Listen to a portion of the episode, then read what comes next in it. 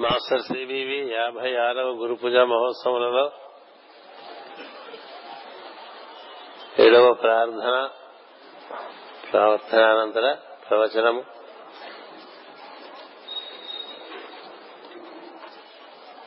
ఈ ప్రవంచన అనంతరము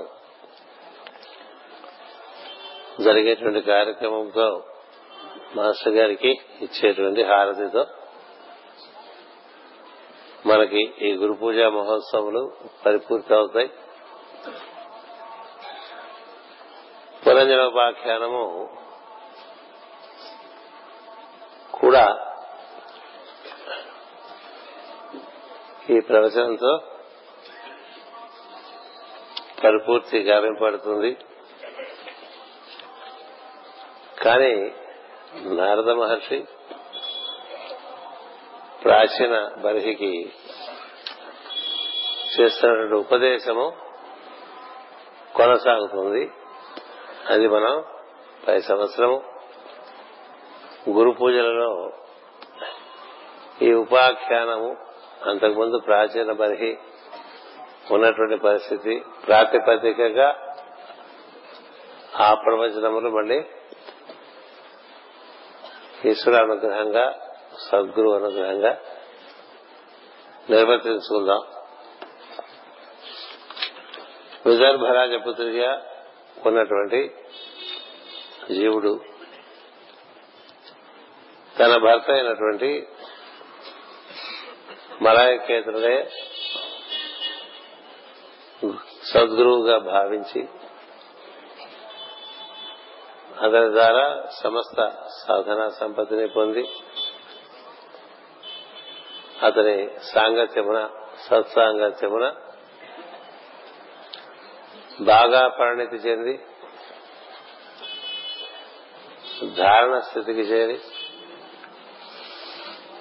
ధ్యానములో ప్రవేశించి ఉన్న సందర్భంలో తన భర్త అయినటువంటి మలయకేతుడు ముందుగానే తెలియపరిచి శరీరాన్ని వదలటం జరుగుతుంది. అటుపైన తాను కూడా తనకు భర్త మరియు సద్గురువు అయినటువంటి ఆ దివ్య స్వభావాన్ని వదిలి ఉండలేక చిత్తి పేర్చుకున్నాయి. ఆయన శవనమును దాని మీద పెట్టి అగ్ని రగులు కొల్పి అటుపైన తను కూడా ఆ చితి అందు ప్రవేశించే పరిస్థితిలో అంతరంగమున్నటువంటి ఈశ్వరుడు పలుకుతాడు. పలకడానికి కారణము ఆమె చేసినటువంటి సత్సాధనయే. అలా పలుకుతాడనేటువంటి విశ్వాసము గురువుగా ఉన్నటువంటి భర్తకు తెలుసు కనుకనే అతను కూడా చాలా ధైర్యంగా తన బాధ్యతను నిర్వర్తించి బయలుదేరిపోతాడు. ఇలాంటి ఘట్టాలు మనకి చాలా ధైర్యము స్థైర్యము పరిపూర్ణ విశ్వాసము కలిగిస్తాయి. ఎందుచేతంటే అర్ధాంతరంగా గురువు వదిలేసి వెళ్ళిపోయాడు అనేటువంటి బాధ ఉండదు అర్ధాంతరంగా గురువు వదిలేసి వెళ్ళిపోయాడు అనుకుంటూ ఉంటారు. కానీ అలా ఉండదు. ఎందుచేతంటే అతడు అలా చేయడు. ఎవరేదో బాధ్యత పడి ఉంటాడో వారికి సరైనటువంటి మార్గదర్శకత్వం అందించి వెళ్తాడు. అందుచేత ఈమెకి లోపల నుంచి మాట విన్నది. పొద్దున చెప్పాను మీరు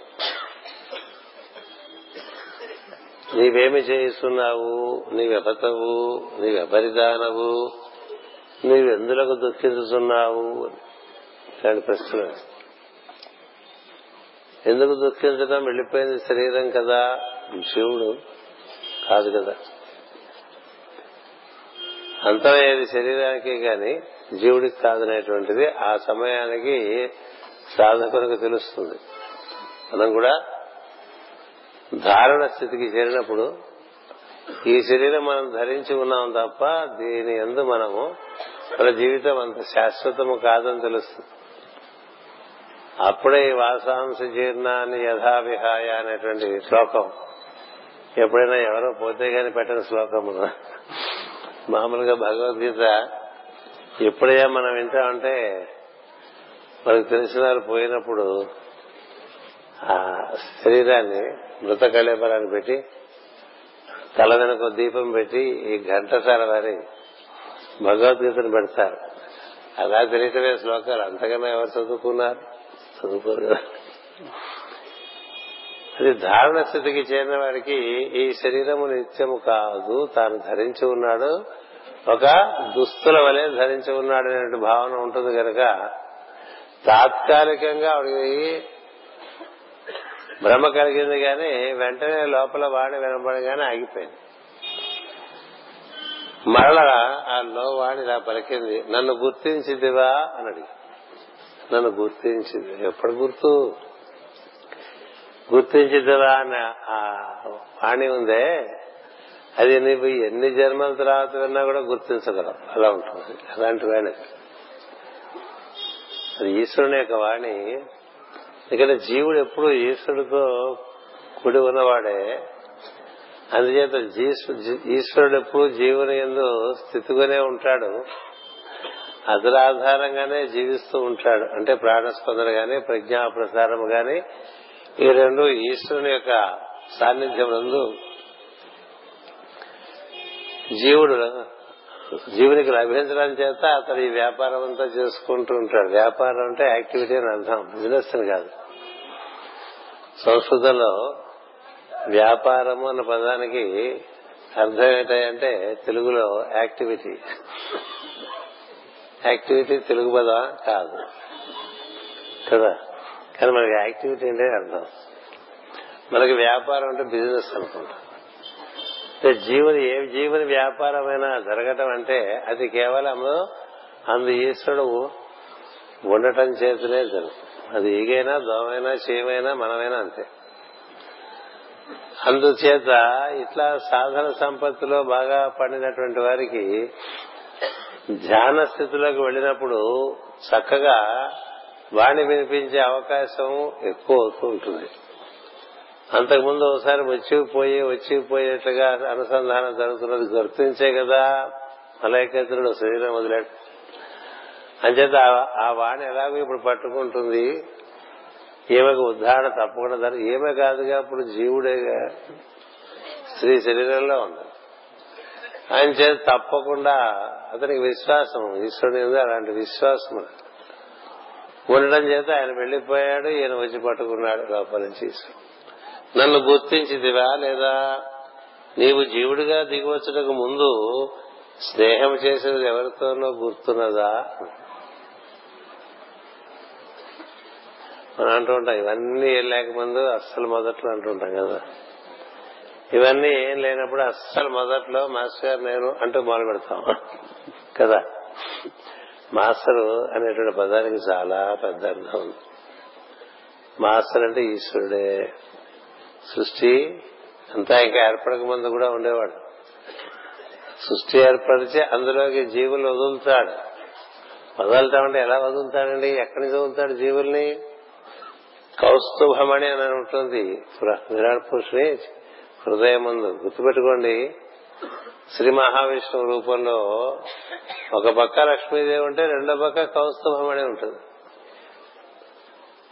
మనం చదువుకుంటూ ఉంటాం కదా శ్లోకం చదువుకున్నాడు శ్లోకం చదువుకునేప్పుడు కౌస్తుభమణి గురించి చదువుకుంటూ ఉంటాం. ఒక పక్క శ్రీ మహాలక్ష్మి మరో పక్క కౌస్తుభం ఈ కౌస్తుభం ఎలా ఉంటుందంటే ఒక నిలబెట్టినటువంటి బొప్పాస్కాయలే ఉంటుందండి. నిలబెట్టినటువంటి బొప్పాస్కాయలాగా ఉండి ధాగా ధాగా ధాగా ధాగా ధాగా ధాగలాడుతూ ఉంటుంది. దాంట్లో ఈ జీవి కౌటంతా ఉంటుంది.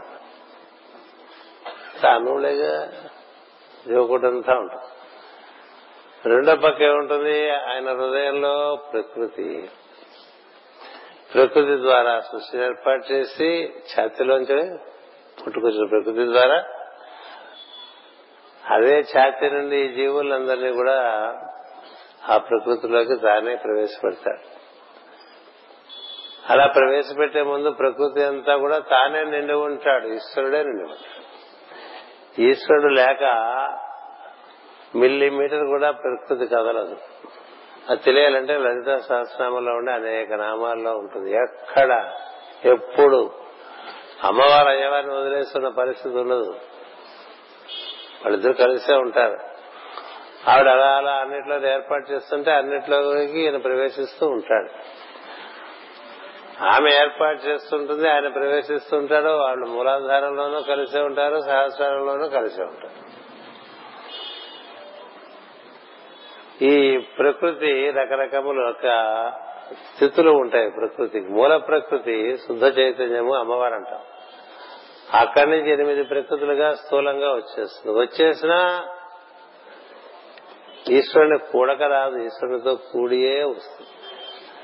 అందుకనే అన్నిటి ఎందు అన్ని రూపములందు ఈశ్వరుడు ఉంటాడు. జీవుడు ఈశ్వరుడి నుంచే వచ్చినవాడు. ప్రకృతి ఈశ్వరుడి నుంచే వచ్చింది. జీవుడు ఈశ్వరుడి నుంచే వచ్చారండి. అంటే మనం ఒక ఐస్ క్యూబ్లో ఐస్ నీళ్ళు పోసుకున్నట్టు.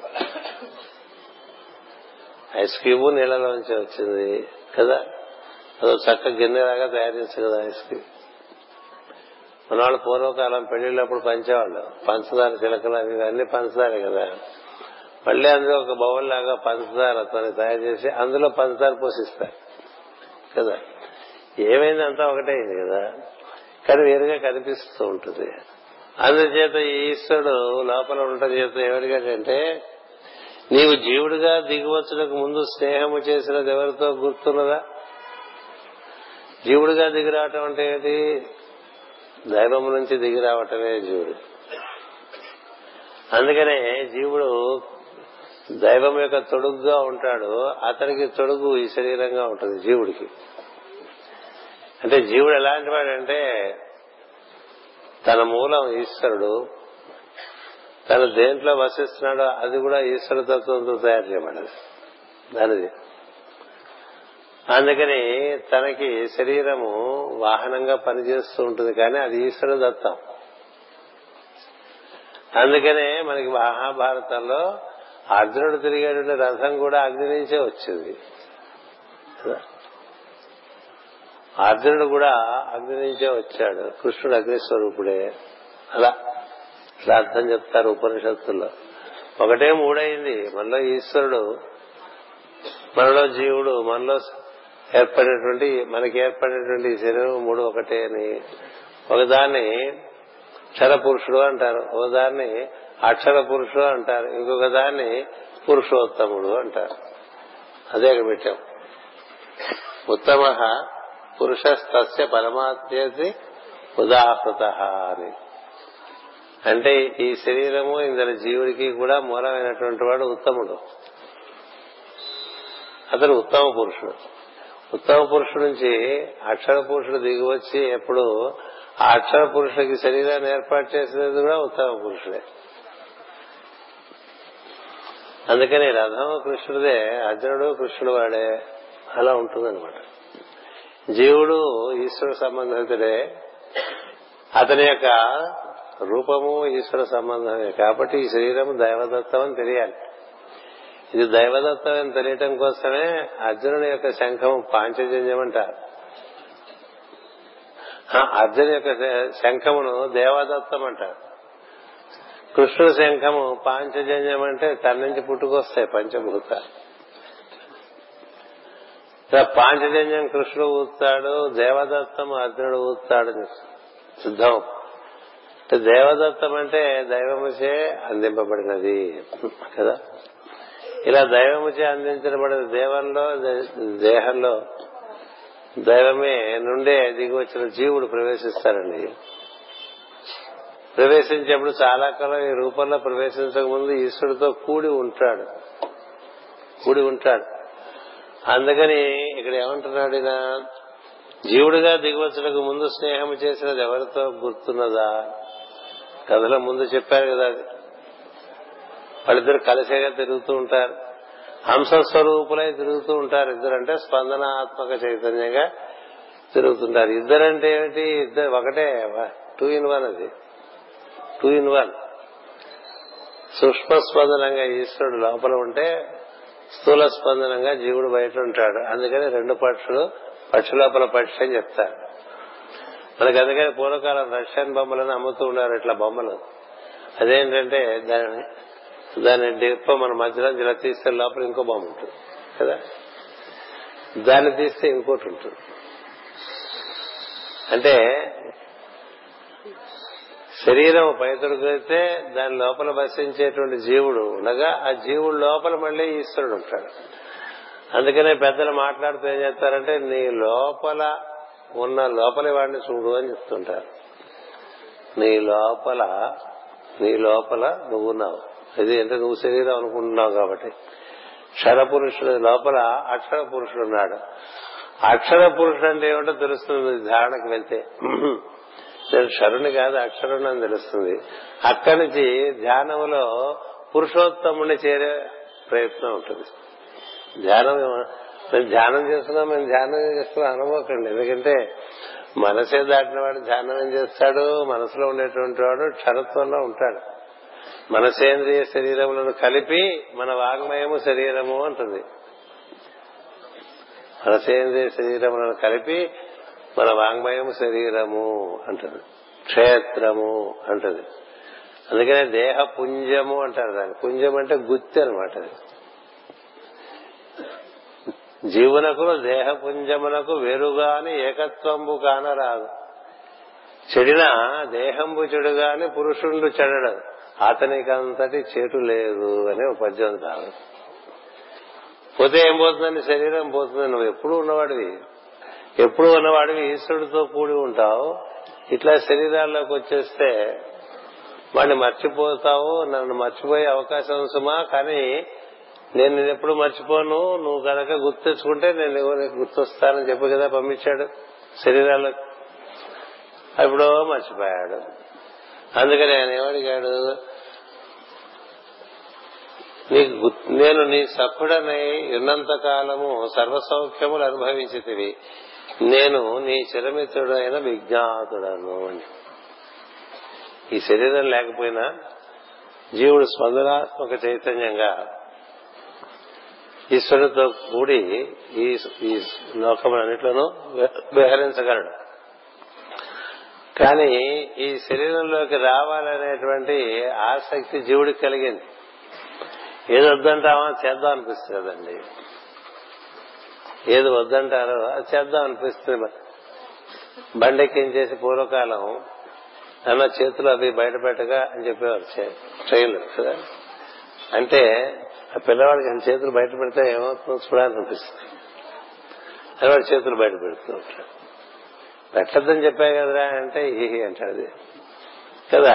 ఏదో అదేదో తగులుతుందేమో అని అట్లా తగిలేట్టుగా ఉంచాలండి నేను మరి బయటకు అలాగా వచ్చేస్తే తప్ప ఏం తగినట్టుగా ఉండదు. కానీ భయం. అవి ఇవి తగులుతూ చేతులు బయట పెట్టక తలకాయ బయట పెట్టక అనేవారు ఎందుకంటే పూర్వకాలం మూసలుండేవి కాదు కిటికీలకి. తలకాయ బయట పెడితే ఏమైంది? ఆ బొగ్గు ఇంజన్ నుంచి ఆ బొగ్గు పొగతో పాటు కణాలు వచ్చి కళ్ళలో పడి కళ్ళు మండేవి. బేరమని ఏడ్చేవాడు. ఇప్పుడు తెలిసిందా అని చెప్పేవాడు. ఇప్పుడు తెలిసిందా ఎందుకు పెట్టవద్దన్నామని ఇంకప్పుడు వాడు పెట్టాడు. ఒకసారి కంట్లో బొగ్గు వచ్చి పడితే అసలు మాకు బొగ్గు కణం పడితే బాగా మండిపోతుంది. కష్టం మీద దారిపోతుంది ఎందుకంటే కంట్లో నీరు ఉంటుంది కాబట్టి. అలా ఏం చెప్పాడంటే నన్ను మర్చిపోతావు. అది మాత్రం అపాయం ఉంది. ఇందులోకి దిగొస్తే ఇలాగే వెలుగుతో వెలుగుగా ఉండేటువంటి వాడిగా నువ్వు ఉంటే నువ్వు ఎప్పుడు నాతోనే ఉంటావు? అంటే లేలే ఒకసారి చూసొస్తాడు అంటాం కదా? అదే మరి సృష్టిలో ఉండేటువంటి పెద్ద విషయం. ఏది వద్దంటే అది ఎందుకు వద్దన్నారో అది ఏమిటో అనిపిస్తుంది. ఇప్పుడు ఇలా నేను అక్కడికి ఇక్కడికి తిరుగుతూ మొత్తం ఇదంతా తిరుగుతూ ఈ మూడు రోజులు ఈ గుప్పుడు ఇట్లా మూసే ఉంచానుకోండి ఎప్పుడు తెరవకుండా ఏదైనా ఈ గుప్పుడు అనుకోండి. ఎప్పుడు మూసేయని ఉంచి ఎక్కడికి వెళ్ళినా దీనికి దీంతోనే పనులు చేస్తూ దీంతోనే తింటూ దీంతోనే ఈ గ్రంథాన్ని అటు ఇటు కాగితాలు తిప్పుతూ ఉన్నాం అనుకోండి ఏటి గురు ఈ కుమార్ గారు ఎందుకు ఈ చెయ్యి ఇట్లా లోపల ఏముంది అని ప్రశ్న పుడుతుంది. లోపల ఏముంది? ఏ లోపలే ఉండదు. కానీ లోపల ఏదో ఉందనేటువంటి ఉత్సుకత చేత అదేదో చూడాలనేటువంటి తపన పుడుతుంది. కదా? అలా ఏదైతే మనకి ఇది ఇప్పుడు అది వద్దులే అని చెప్పారు అది వద్దులే మీతో చూసుకుంటే అక్కడికి వెళ్తాం అది కూడా తెలుసుకోవాలి కదా. అందుకని వచ్చేసాడు అందుకని చెప్తున్నాడు నీవు ఈ విధంగా నేను నేను చిరమిత్రుడైన విజ్ఞాతుడను. నీవు నన్ను ఎరిగినను ఎరగకున్నను తప్పులేదు నీవు నన్ను ఎరిగినను నన్ను ఎరగకున్నను తప్పలేదు. ఈశ్వరుడు తెలుసుకోవాలని అందరికీ తాను తెలియాలనేటువంటి జిజ్ఞాస ఈశ్వరుడికి ఉండదు. నీవు పురాతన సభ్యుడిని మాత్రము గుర్తుంచుకునము. పూర్వం ఎందుకంటే పూర్వం మనం హంసలమై కొంతకాలము జీవించితిమి. హంసలమై కొంతకాలము జీవించితిమి. అప్పుడు మానస సరస్సును విహరించితిమి. వేల సంవత్సరములు సఫలమై తిరిగితిమి. నీవు పంచభూతముల ఎందరి సుఖములు మరిగిన నాటి నుండి నన్ను విడిచిపెట్టితివి అని. అక్కడ ముందు చెప్పాను మీకు బాగా సుఖాలు మరిగాడు కదా. సుఖాలు మరిగితే చాలా మర్చిపోతుంది దేవుడు ఈశ్వరుడు ఎన్నో మర్చిపోతుంది సుఖాలకు అలవాటు పడిపోయిన వాడు చాలా మర్చిపోతాడు. ఇల్లు కూడా మర్చిపోయినటువంటి కథలు ఉండవు. ఉంటాయి కదా? భార్యా పిల్లల్ని మర్చిపోయిన కథలు కథలు ఉంటాయి ఎంచేతంటే ఆ సుఖం అలా చేస్తుంది. అందుకని ఏం చెప్పాడు? పంచభూతముల అందరి సుఖములు మరిగిన నాటి నుండి అంతకుముందు ఏదో అప్పుడప్పుడు గుర్తొస్తున్నాడు. అంటే మర్చిపోలే. ఎప్పుడైతే ఈ ఇంద్రియ సుఖములు నీకు రుచించడం మొదలు పెట్టాయో అప్పటి నుంచి నీకు మరుపు వచ్చేసింది అంటే ఈ మరపు మళ్ళీ తిరిగి మనకి ఈ గుర్తు ఎప్పుడు వస్తుంది? ఇటు నుంచి అటు మనం ఉన్ముఖం అయితే వస్తుంది. అందుకనే ఈ ప్రపంచంలో మనకి కావాల్సిన వంట ఉన్నంతకాలం మనకి ఈశ్వరుతో అనుసంధానం కలిగే అవకాశం తక్కువ ఉంటుంది. ఎందుకని? ఇవి పూర్తి కావాలి మనిషికి. పూర్తి కావాలి. పూర్తి కావాలంటే ప్రతివాడికి ఇంకా చాలనిపించాలి. ఇక లేదు. ఎప్పుడు ఇదేగా?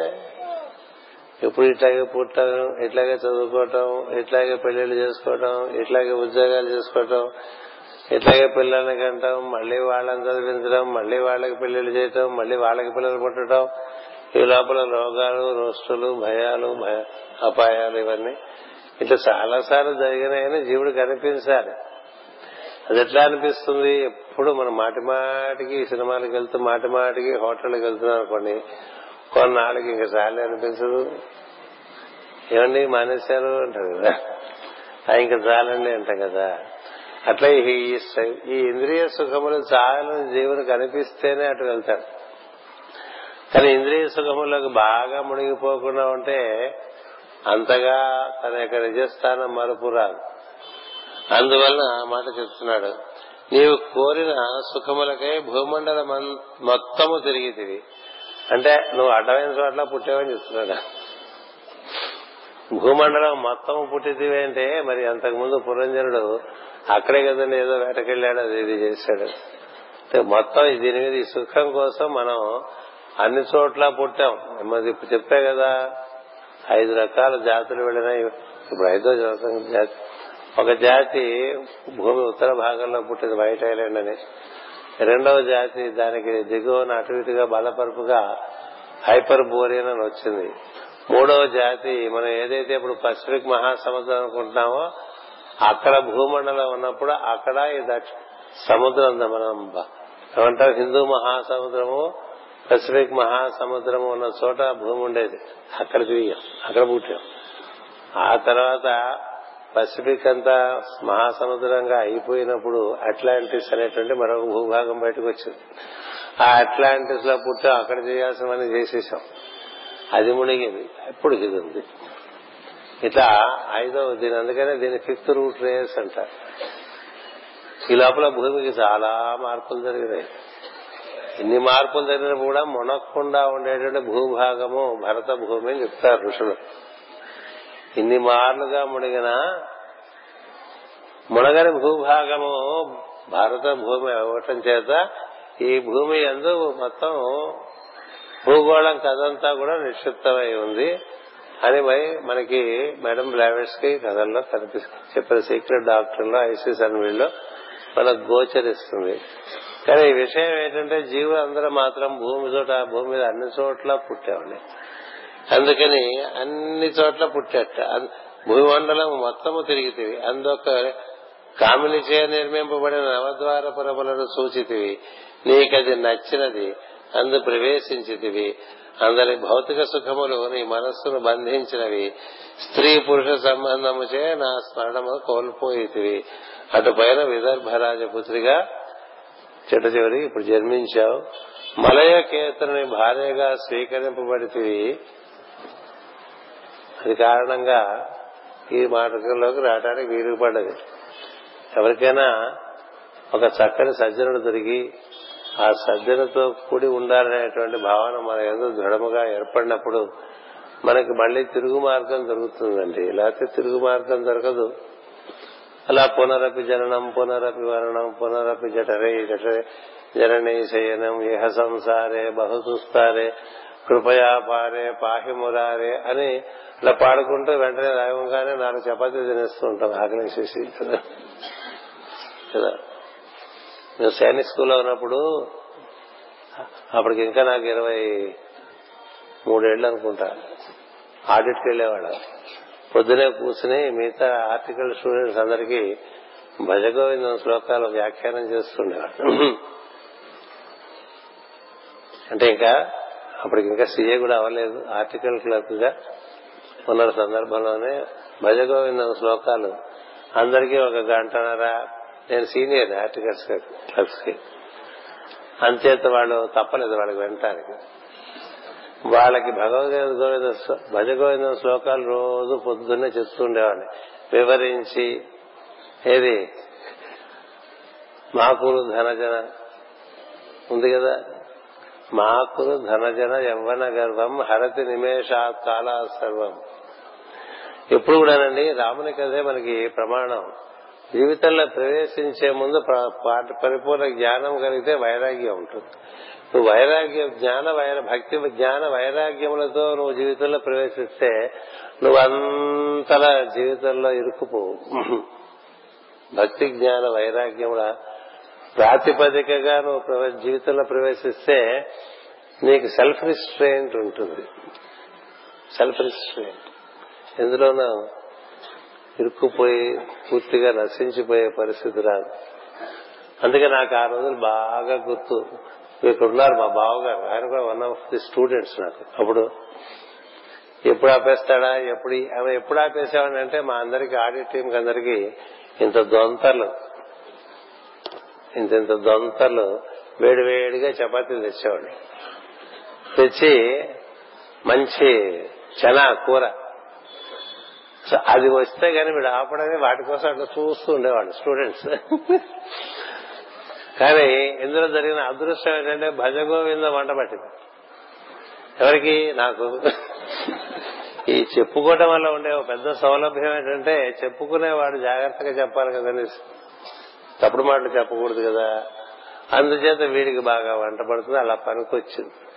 అందుకని ఆ శ్లోకం గుర్తురాగానే ఆ సీన్ గుర్తు వచ్చేసింది అది ఎప్పుడు జరిగింది? పంతొమ్మిది వందల అరవై ఏడో సంవత్సరం. అంటే నాకు ఇరవై ఒక్కేళ్ళు నిండి ఇరవై రెండు ఏళ్ళు అనమాట ఆ సందర్భంలో భజగోవిందం శ్లోకాలు చదవటం వాటికి టీకా చెప్పడం వాటికి అర్థం చెప్పడం ఇలాంటివన్నీ జరిగిపోయినాయి. అందుచేత మనం అలా అలా లేకపోతే అంటే సుఖాలు మరిగిపోయి మనకి భగవంతుని మర్చిపోయే పరిస్థితి వస్తుంది. చిరతరంలో తండ్రి అందించిన ఏవి మర్చిపోలేదు. అలా ఉండటానికి కారణం తర్వాత ఇలా చదువుకుంటాడు మాకు గుర్తు ఓహో అప్పుడు మనకి తిరిగి చేసావు పనికి వచ్చినాయి అందుచేత నువ్వు భారీగా స్వీకరింపబడితే కాబట్టి రక్షింపబడ్డావు. కదా? కోరిన సుఖ దుఃఖములలో నన్ను మరచడం వలన ఇట్టి దీన స్థితిని పొందితివి. నీవు విదర్భ రాజపుత్రివి కావు ఇతడు నీ భర్తయు కాడు. ఇంతకు ముందు పురమున బంధింపబడిన పురంజనుడవు కావు. ఇప్పుడు నీవు స్త్రీ అనుకున్నట ఎట్టిదో ఎట్టి సత్యమో అప్పుడు నువ్వు పురుషుడు అనుకున్నట కూడా అట్టి సత్యమే. ఈ మతము పేరు నా మాయా మనం పూర్వము హంసలము మన నిజస్వరూపములు గమనించుకునము అన్నారు అంటే he is fit to receive the knowledge relating to his remote past ఎప్పుడు కూడా ఈశ్వర అనుగ్రహం లభించంగానే జరిగేది ఏంటంటే నీకు పనికొచ్చే కొన్ని కొన్ని జన్మలన్నీ పాతవన్నీ గుర్తొచ్చేస్తాయండి. అదొక ఫెసిలిటీ అందులో ఉంది. జీవులకు దేహములను గాని అతను ఆ దేహములు కాడు మాస్టర్ గారు చెప్తున్నారు. ఆ దేహములందున్న వాడిని కలిసినప్పుడు బంధము కలుగును. దేహము సంకల్ప రూపమున వస్తును పోవును బంధము పోతున్నదని తెలిసినప్పుడు బంధము తరుగును తనకు దేహము కలుగును గాని తాను దేహములను ఉండడని తెలియవలను. దేహం కలిగినా దేహంలో మాత్రం ఎప్పుడు ఉండం మనం అదొకటి నిద్రలో దేహంలో ఉండం బయటకు వెళ్ళిపోతాం. కానీ ప్రకృతి నిర్వర్తిస్తున్నది మనకి. అందుకనే అప్పుడప్పుడు కళలు వస్తాయి కదా అప్పుడు మన శరీరంలో లేకుండా ఎక్కడెక్కడో తిరుగుతుంటాం ఎవరెవరినో కలుస్తుంటాం. మరి ఇక్కడ మనసు మీద పడుకున్న వాళ్ళు ఎవరు? ఈ తిరిగిన వాళ్ళు ఎవరు? తెలియదు. అందుచేత ఏం జరుగుతుంది మనకి? ఎప్పుడు దేహంలో ఉండం మనం. మనకి ఇంట్లో ఎప్పుడు కూర్చుంటామండి? పనులున్న వాళ్ళం కూర్చుంటాం. ఇంటికి వస్తాం మళ్ళీ బయటకు వెళ్ళిపోతాం. ఏదో ఇప్పుడే వచ్చి అప్పుడు వెళ్ళిపోతుందా అంటే పని ఉందని చెప్తారు కదా? మగవాళ్ళు ఏంటి ఆడవాళ్ళు కూడా వెళ్తూనే ఉంటారు కదా షాపింగ్లు అంటారు అది అంటారు కూరలు అంటారు. లచ్చాలంటారు పూర్వకాలం అన్ని ఇంటైన్ చేసేవాడు. ఇప్పుడు కొన్ని బాధ్యతలు స్త్రీలే పుచ్చుకున్నారు కదా. ఇట్లా కూరగాయలు కొనుక్కోవడానికి వెళ్ళేది లచ్చాలు కొనుక్కోవడానికి వెళ్ళేది బట్టలు కొనుక్కోవడానికి వెళ్ళేది నగలు కొనుక్కోవడానికి వెళ్ళేది ఇదంతా ఇదివరకు పురుషులతో కూడా అప్పుడప్పుడు స్త్రీలు ఎక్కువగా పురుషులు ఉండేది చేస్తూ ఉండేవారు. ఇప్పుడు స్త్రీల దాన్ని స్త్రీలు తిరుగుతూ ఉంటారు పురుషులు దాన్ని పురుషులు తిరుగుతూ ఉంటారు. ఎవరు ఇంటూ ఉండరు. మంచి విషయం ఒక ఎందుచేతంటే దేహంలో ఉండరు అని చెప్పడానికి ఉపమానం చెప్తున్నా. పురుషులైనా స్త్రీలైనా అందరికీ కళలు వస్తాయి. కళల్లో అందరం బయటకు వెళ్ళిపోతున్నాం. మనకు అన్ని కళలు గుర్తుండవు. అదొకటి ఉండగా ఏనాడు ఏ రోజు నిద్రలో నువ్వు దేహంలో ఉండవు. అందుకని ఇక్కడ ఏం చెప్తున్నారండి? దేహమునందున్న స్థితిలో కూడా లోపల నుండి ఇతర దేహములను చూస్తున్న స్థితిలో కూడా జీవుడు దేహములలో సంబంధం లే ఇది పైది. దేహము సంకల్ప రూపమున వస్తువును పోతున్నది తెలిసినప్పుడు బంధము కలుగును తనకి దేహములు కలుగు గాని తాను దేహమున ఉండడని తెలియవలను. తాను దేహమున ఉండడు అనేటువంటి తెలియాలి. మనం ఇల్లు కట్టుకోవచ్చు ఇంట్లో ఉండొచ్చు ఇంట్లోంచి బయటకు వెళ్ళిపోతూ ఉంటాం. ట్రాన్స్ఫర్ అయితే ఇల్లు ఇచ్చేసి వెళ్ళిపోవాలిగా. ఇట్లా ఇల్లు ఎలా మనకి శాశ్వతం కాదో ఈ దేహం కూడా అలా శాశ్వతం కాదని తెలియాలి అని చెప్తున్నా దేహమునందున్న స్థితిలో కూడా లోపల నుండి ఇతర దేహములు చూస్తున్న స్థితిలో కూడా జీవుడు ఆ దేహములతో సంబంధములు ఏర్పరచుకునడం ఇవే చుట్టరికములు దేహ సంబంధములే చుట్టరికములని కదా? కన్నుల్లో కన్ను పెట్టి చూడు అని పాట ఉంటుంది కదా. కన్నుల్లో కన్ను పెట్టి చూస్తే ఏం కనిపిస్తుంది? వెలుగే కనిపిస్తుంది కదా? కన్నుల్లో కన్ను పెట్టి చూడు అని పాడితే అర్థం ఏంటో తెలుసా? ఒక జీవుడు ఇంకొక జీవుడిని చూస్తున్నట్లుగా ఉంటుంది తప్ప ప్రేయసి ప్రియుడు అనేటువంటి భావన రాదు. ఎప్పుడు వస్తుంది తెలుసా? వీడి దేహి నేనే దేహం అనుకుని వీడు అనుకుని నేనే దేహం అని తను అనుకుంటే వస్తుంది. అంతేనా? చుట్టరికములన్నీ కూడా దేహ సంబంధములే కదా? గదిలో చోటు అనుకున్నట బంధము. చోటులో గది కట్టబడిందని తెలుసు జ్ఞప్తి ఉండట జ్ఞానము. ఇప్పుడు ఈ పందిరి కింద కూర్చుంటే మనకి ఇదంతా గురు పూజ వేదిక అయిపోయిందండి. కాసేపు దగ్గర ఏమి ఉండదు పందిరి. కానీ పందిరి ఏర్పరిచిన తర్వాత పందిరిలో చోటు పందిరి బయట చోటు కదా? ఆ చోటుకి పందిరి లోపల పందిరి బయట ఉండదు. చోటుకి పందిరి లోపల పందిరి బయట అని ఉండదు. ఇక్కడ గురు పూజ అని కానీ సింహాచలం అని కానీ ఈ నరసింహ భవనం అని కానీ సదన్ అని కానీ ఇది భరత భూమి అని కానీ ఉండదు. చోటుకి. ఈ చోటు భూగోళం లేకపోయినా ఇట్లాగే ఉంటుంది. ఈ భూగోళం లేకపోయినా ఈ చోటు ఇట్లాగే ఉంటుందండి. ఇవి ఇందులో ఎన్నెన్నో చేసుకో చోటు చోటుగానే ఉంటుంది అంచేత అలా నువ్వు జీవుడు దేహంలో ఉన్నప్పుడు దేహంలో లేనప్పుడు జీవుడు జీవుడుగానే ఉంటాడు. దేహంలో ప్రవేశించినప్పుడు కొన్ని కార్యములు నిర్వర్తించుకోవడానికి అదొక సౌకర్యం. ఇలా ఏర్పరచుకోవటం ఒక సౌకర్యం మనకి కదా? అందుకే సౌకర్యంతో అనుబంధం చెంది మన్ని మనం మర్చిపోయి సౌకర్యమే మనకు మనం అనుకుంటే ఇబ్బంది వచ్చేస్తుంది. దేహం తాను దేహం అనుకోవటం అనేటువంటిది మహత్తరమైనటువంటి అజ్ఞానం. నేను మాస్టర్ గారి పుస్తకాలు చదివాడు మొట్టమొదటి వాక్యం చదివింది అదే కొందరు తమ తమను కొందరు తమ శరీరమే తామను కొందరు అన్నారు. అబ్బా ఎంత బాగుందిరా. ఎంత బాగా చెప్పారు కదా? కొందరు తమ శరీరమే తామను కొందరు. చాలా ఎందరో ఎందరో అలా అనుకుంటారు కదా. అలా ఉండదు. అది ఇక్కడ చెప్తున్నారు. ఇవియే చుట్టరికములు. గదిలో చోటును దొరకొనుట చుట్టరికాలు ఎట్లా ఉంటాయండి? ఈ చోట్లో ఇది వంట గది అంటాం ఇది భోజనాలు గది అంటాం ఇది పడుకునే గది అంటాం. ఇది స్నానాల గది అంటాం. ఇది మనుషులు వస్తే కూర్చునే గది అంటాం. ఇది వరండా అంటాం. అవన్నీ చోటుకి ఉన్నాయండి లేవుగా? చుట్టరికాలు కూడా అంతే. జీవుడు జీవుడితో అనుబంధం పెట్టుకుంటే ఉండేది ఆత్మబంధ సంబంధం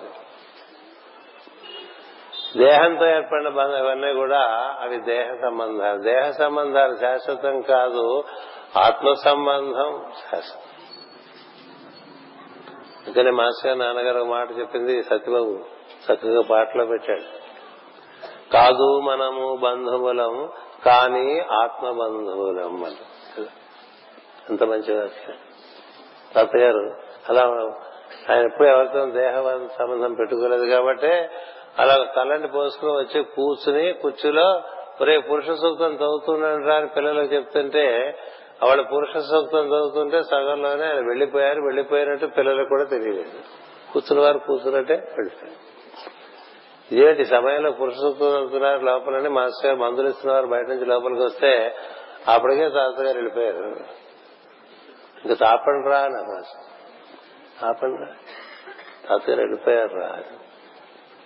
పొద్దున లేచి కొడలను అడిగి కుంకుడుకాయలు కొట్టించుకుని తలంటి పోసుకుని కొత్త బట్టలు తీసి పెట్టమన్నారు. అక్కయ్య గారు కొత్త బట్టలు తీసి పెట్టారు. కొత్త బట్టలు వేసుకున్నారు. చక్కగా తిలకం దిద్దుకున్నారు. కూర్చున్నారు చెక్క కుర్చీలో. కూర్చుని అక్కడ మాస్టర్ గారు చుట్టూ ఎప్పుడు పిల్లలు ఉంటుండేవారు. వాళ్ళు కొంతమంది పిలిచి పురుషులతో చదువుతుండ్రా అన్నారు. అలా కూర్చున్న మనిషి కూర్చున్నట్టు వెళ్ళిపోయారండి. ఎంత అద్భుతం. ఇదే ఇప్పుడు పురుషులతో చదువుతున్నారు వీళ్ళంతానే. మాస్టర్ గారు వరండాలో మందులిస్తే ఆయన లోపలికి వస్తే తాతగారు లేరు. శరీరమే ఉంది. ఎందుకని? ఆయనకంతా ఆత్మబంధుత్వం తప్ప దేహపరమైన బంధం ఏమీ లేదు. నిల్లు. మరి అలాంటి ఉదాహరణలు మన మధ్య నడిచిన ఉన్నప్పుడు నేను ఎమ్మెన్ గారి గురించి చెప్పాను. ఇప్పుడు తాతగారు ఎంత సులభంగా వెళ్ళిపోయారు. ఎందుకని? ఆయన దేహము తాను కాదని పరిపూర్ణముగా తెలిసి జీవించినటువంటి ఒక యోగి ఒక వైద్యుడు ఆయన. ఆయన దగ్గరికి వేదమనందు సంప్రదించడానికి ఈ సర్వేపల్లి రాధాకృష్ణ వంటి వారందరూ కూడా వస్తూ ఉండేవారు. పోతురాజు నరసింహం గారు వేదమనందు ఆయన అలాంటి ప్రమాణంగా ఉండేవారు. అద్భుతమైన ప్రమాణం. ఈ విశ్వనాథ సత్యనారాయణ గారి వీరందరూ కూడా తాతగారి అంటే చాలా గౌరవంగా ఉండేవారు. ఎంత గౌరవం తాతగారు అంటే అలాంటి పరిస్థితి ఎందుకు వచ్చిందంటే తాను దేహము కాదు దాంట్లో ఉండటం లేకపోవడంలో తేడా లేదు అలాంటి పరిస్థితి అనమాట అందుకని ఇంకా చుట్టరికాలు ఏముంటే ఉండవు. గదిలో చోటు ఉందనుకుంటే బంధము చోటులో గది కట్టబడిన శక్తి ఏంటంటే జ్ఞానము. గదుల కన్నములందు చోటునది. అట్లే దేహమ కన్నములందు దేహి ఉన్నాడు. అతడు దేహములందు ఉన్నట్లు తోచిన సో జీవుడగును. తనకు తాను జ్ఞప్తి ఉన్న సో దేవుడగును తనకు తాను గుర్తు ఉంటే దేవుడైపోతాడండి. తనకు తాను గుర్తు లేకపోతే జీవుడు వస్తాడు. ఇప్పుడు సూర్యకిరణాలు మనకు పొద్దునే ఒక చీకటి గదిలో ఒక చిన్న కణంలోంచి వచ్చాయనుకోండి అంటే జైల్లో వస్తుంటాయి కదా?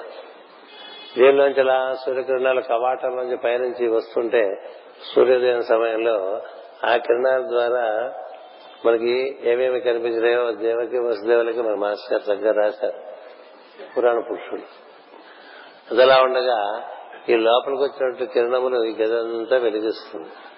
అలా ఆ బయట ఉన్నటువంటి వెలుగు ఒక కన్నంలోంచి లోపలికి వచ్చిందనుకోండి ఈ కన్నంలో ఉన్న వెలుగే అంతా అనుకుంటే జీవుడైపోతాడు.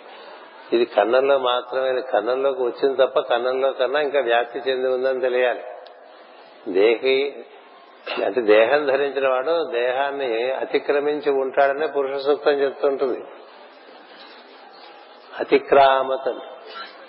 పాదోశ విశ్వాభూతాన్ని త్రిపాదశ్యామృతం దివి. ఒక పాదం అంటే ఒక భాగం ఇందులో నాలుగో వంతు శరీరంలో ఉండి మూడొంతులు బయట ఉండగలడు జీవుడు. అలా ఉంటుంది. అలా తాను ఈ దేహాన్ని మించి ఉన్నాడని తెలియాలి. అందుకనే ఫోటో తీస్తే ఆరా కనిపిస్తూ ఉంటుంది కదా. ఆరాలు తీసే ఫోటోలు ఉన్నాయి కెమెరాలు ఉన్నాయి. తీస్తే నువ్వు నీ శరీరాన్ని మించి ఉంటుంది నీ ఆరా. రంగేదేనా? బాగా తెల్లగా ఉండేటువంటి ఆరా ఉండొచ్చు కొంచెం మబ్బు మబ్బుగా ఉండేటువంటి ఆరా ఉండొచ్చు.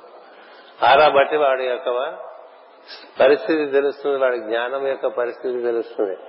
మనం వెళ్ళిపోయిన వాళ్ళందరికీ వెనకాల ఇలా వేసేస్తూ ఉంటాం కదా.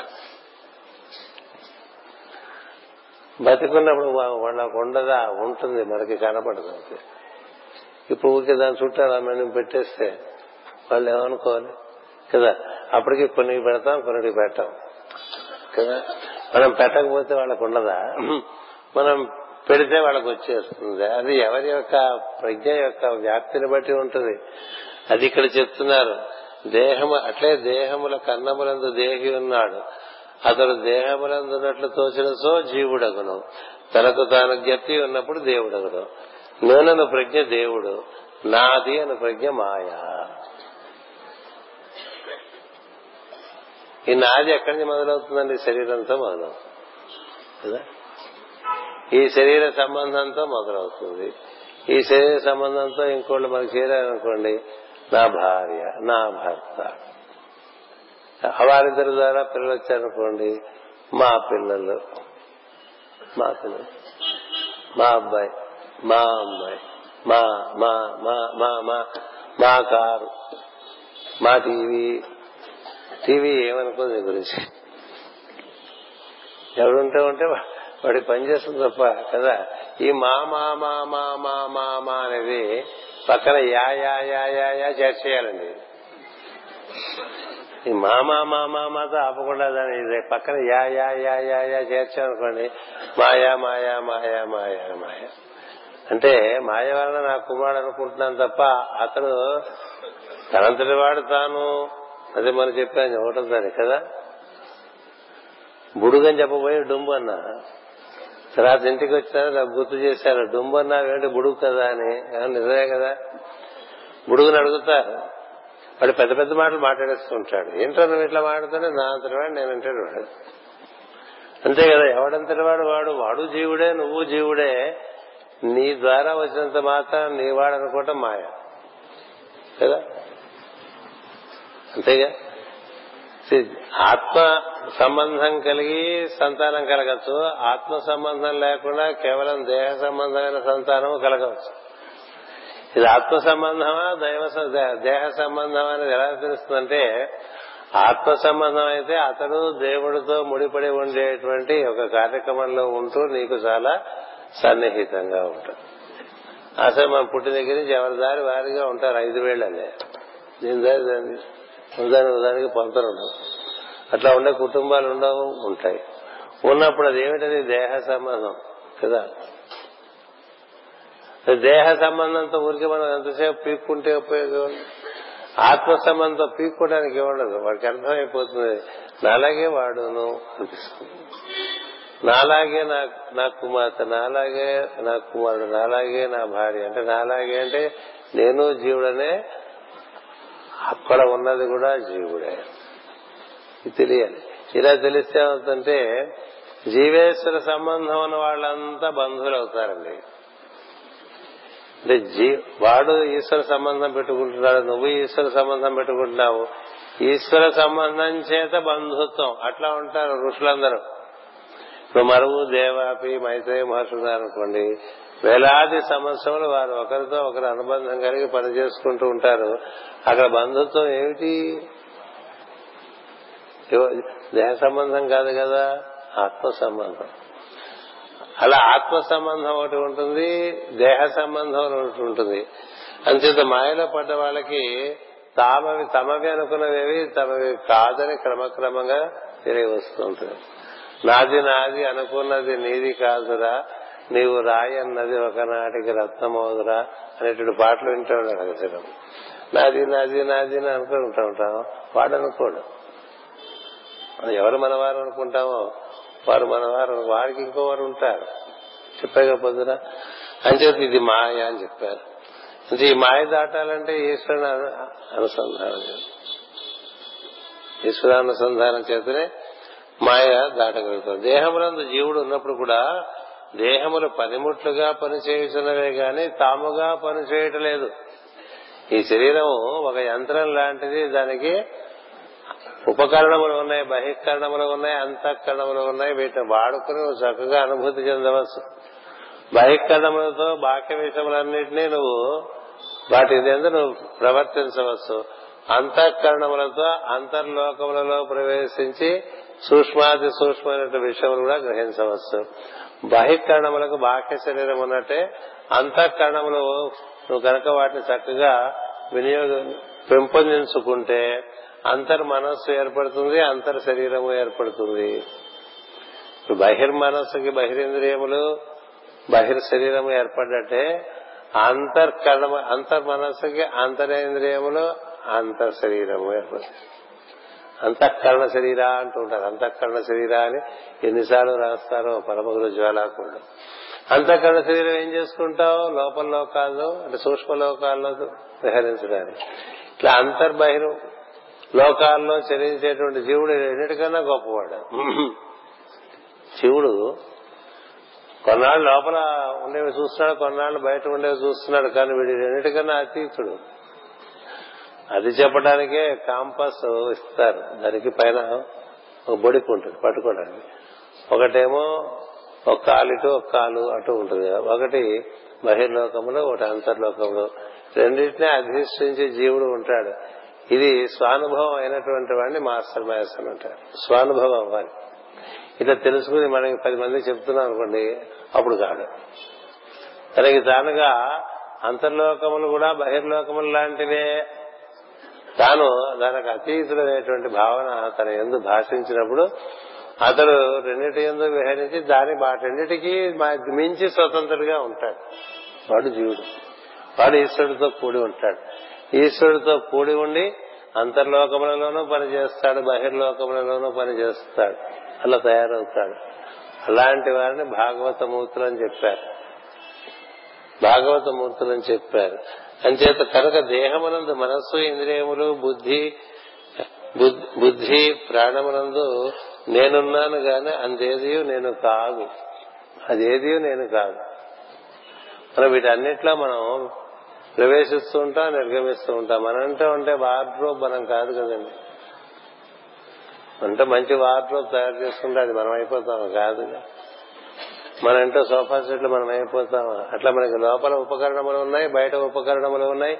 వీటిని వాడుకుంటూ ఉంటాం కానీ అవేవి మనం కాదు.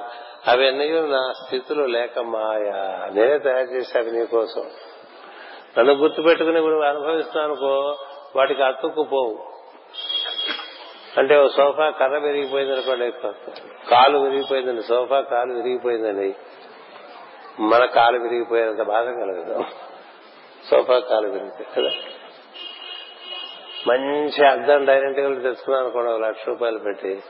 అది పెట్టి మొదట రోజు వాడేప్పుడే విరిగిపోయింది అనుకోండి దాని గురించి పీక్కుంటున్నావు అనుకో కొంత భాగం నువ్వు ఆ అద్దం డైనింగ్ టేబుల్లో చేరిపోయావు. అంచేత నీకు ఆయన ఎప్పి కదా? చూడండి కొత్త చెప్పులు వేసుకుని గురు పూజలకు వస్తే జాగ్రత్తగా సంచలి పెట్టుకుని దగ్గర పెట్టుకుంటారు తెచ్చుకుని. కదా? కొత్త చెప్పులు. కొనుక్కున్న గురు పూజలకు ఎవరు రారులేండి అందరూ తెలియని వాళ్ళే కదా. పోయినా పర్వాలేదు అనుకుని చెప్పులు తెచ్చుకుంటారు కదా? కొత్త అనుకోండి దానికో సంచి తెచ్చుకుంటాడు. ఆ సంచి ఇంపార్టెంట్ అది తెచ్చి పక్కన పెట్టుకుంటుంటాడు. ఎందుకండి ఇలా తెచ్చుకున్నాడంటే కొత్త అంటే ఏంటి? ఇప్పుడు ఆ చెప్పులో కూడా ఉన్నట్టు. అందుకని ఆ చెప్పు పోతే బాధ వచ్చేస్తుంది. కదా? చెప్పండి. అంటే అదేంటండి ఎలా అంటారు? నిన్ననే కొనుక్కున్నానండి అయితే మాత్రం నిన్నే కొనుక్కున్నా నువ్వు చెప్పు కాదుగా. అది మాస్ గారు చాలా చక్కగా చూపించారు. ఆయన ట్రైనింగ్ నిలబడ్డారు అందరూ. ఆయన కోసం బయట నిలబడి ఉన్నారు. కొత్త చెప్పులు పొద్దునే కొనుక్కున్నారు. సాయంత్రం గోదావరి ఎక్కారు. ఎక్కినప్పుడు మాట్లాడుతూ అందరితో కబుర్లు చెప్తున్నారు ఈ లోపల ట్రైన్ కదిలింది ఓ చెప్పు పడిపోయింది. ఏది ప్లాట్ఫామ్ కిను ట్రైన్కి మధ్యలో. అమ్మ మా చెప్పు పడిపోయింది గొలుసు లాగాను మా అని చెప్తుంటే ఏం లాక్కండి అని రెండో చెప్పు కూడా అందులో పడేశాడు. పడేస్తే అదేం వేస్తారండి ఎవరికైనా పనికొస్తుంది కదా నాన్న అంతకు చిన్న చిన్న విషయాలనే మనిషికి వ్యామోహం ఉందా లేదా తెలుస్తుందండి. పెద్ద పెద్ద విషయాలు అక్కర్లా కదా? పెద్ద పెద్ద విషయాలు అక్కడ. అంటే మనకి చెప్పు దగ్గర నుంచి అన్నింటిలోనూ మనం ప్రవేశించి ఉంటాం. అంతే తప్ప అందులోంచి బయటపడే మార్గం తెలియదుగా. అవేవి నువ్వు కాదురా అవి నీకు ఏర్పరిచిన సౌకర్యాలు అందుకని అవి లేకపోతే బాధపడక్కర్లేదు. శరీరంలో ఏదైనా ఒక అంగం లేదనుకోండి ఉన్నట్టు ఉంది పోయిందనుకోండి పోతే నువ్వు పోతావా? పోవు కదా. దాంతో నువ్వు ఎంత ముడి వేసుకుంటావో అంత బాధపడుతూ ఉంటావు. కదా. మనం వేసుకునే ముడేగా అక్కడ దానికేం లేదుగా. అది చెప్తున్నారు ఇక్కడ. నేను బంధమునకు జీవుడు అనబడను. అప్పుడు బంధము కలుగును. నేను బంధమునకు అంగీకరించను అది నా క్రీడ. ఆయనకి తెలుసు. తెలిసి బంధింపబడ్డట్టుగా ఉంటాడండి బంధింపడు భద్రుగా అజాయమానో బహుధా విజాయతే అంటుంది కదా పురుష సూక్తం. అంటే అసలు పుట్టుకే లేనివాడు పుట్టినట్టుగా నటిస్తూ ఉంటాడు. పుట్టుకే లేనివాడు పుట్టుకున్నట్టుగా పుట్టినట్టుగా నడుస్తూ ఉంటాడు. అందుకని జరుగుతున్న సంఘటనలో దేంట్లోనూ ఇరుక్కోకుండా ఉంటాడు. మనం కూడా ఏదో నాటకాలు వేయాలి అందుకే. లేకపోతే సినిమాలో ఉన్నా వేషాలు వేయాలి. సినిమాలో మనకి ఎవరిస్తారు ఎవరు కాబట్టి మనమే నాటకాలు వేసుకోవాలి. నాటకంలో నీ పెళ్ళాం పాత్ర వేస్తున్నటువంటి ఆవిడ చచ్చిపోయింది అనుకోండి.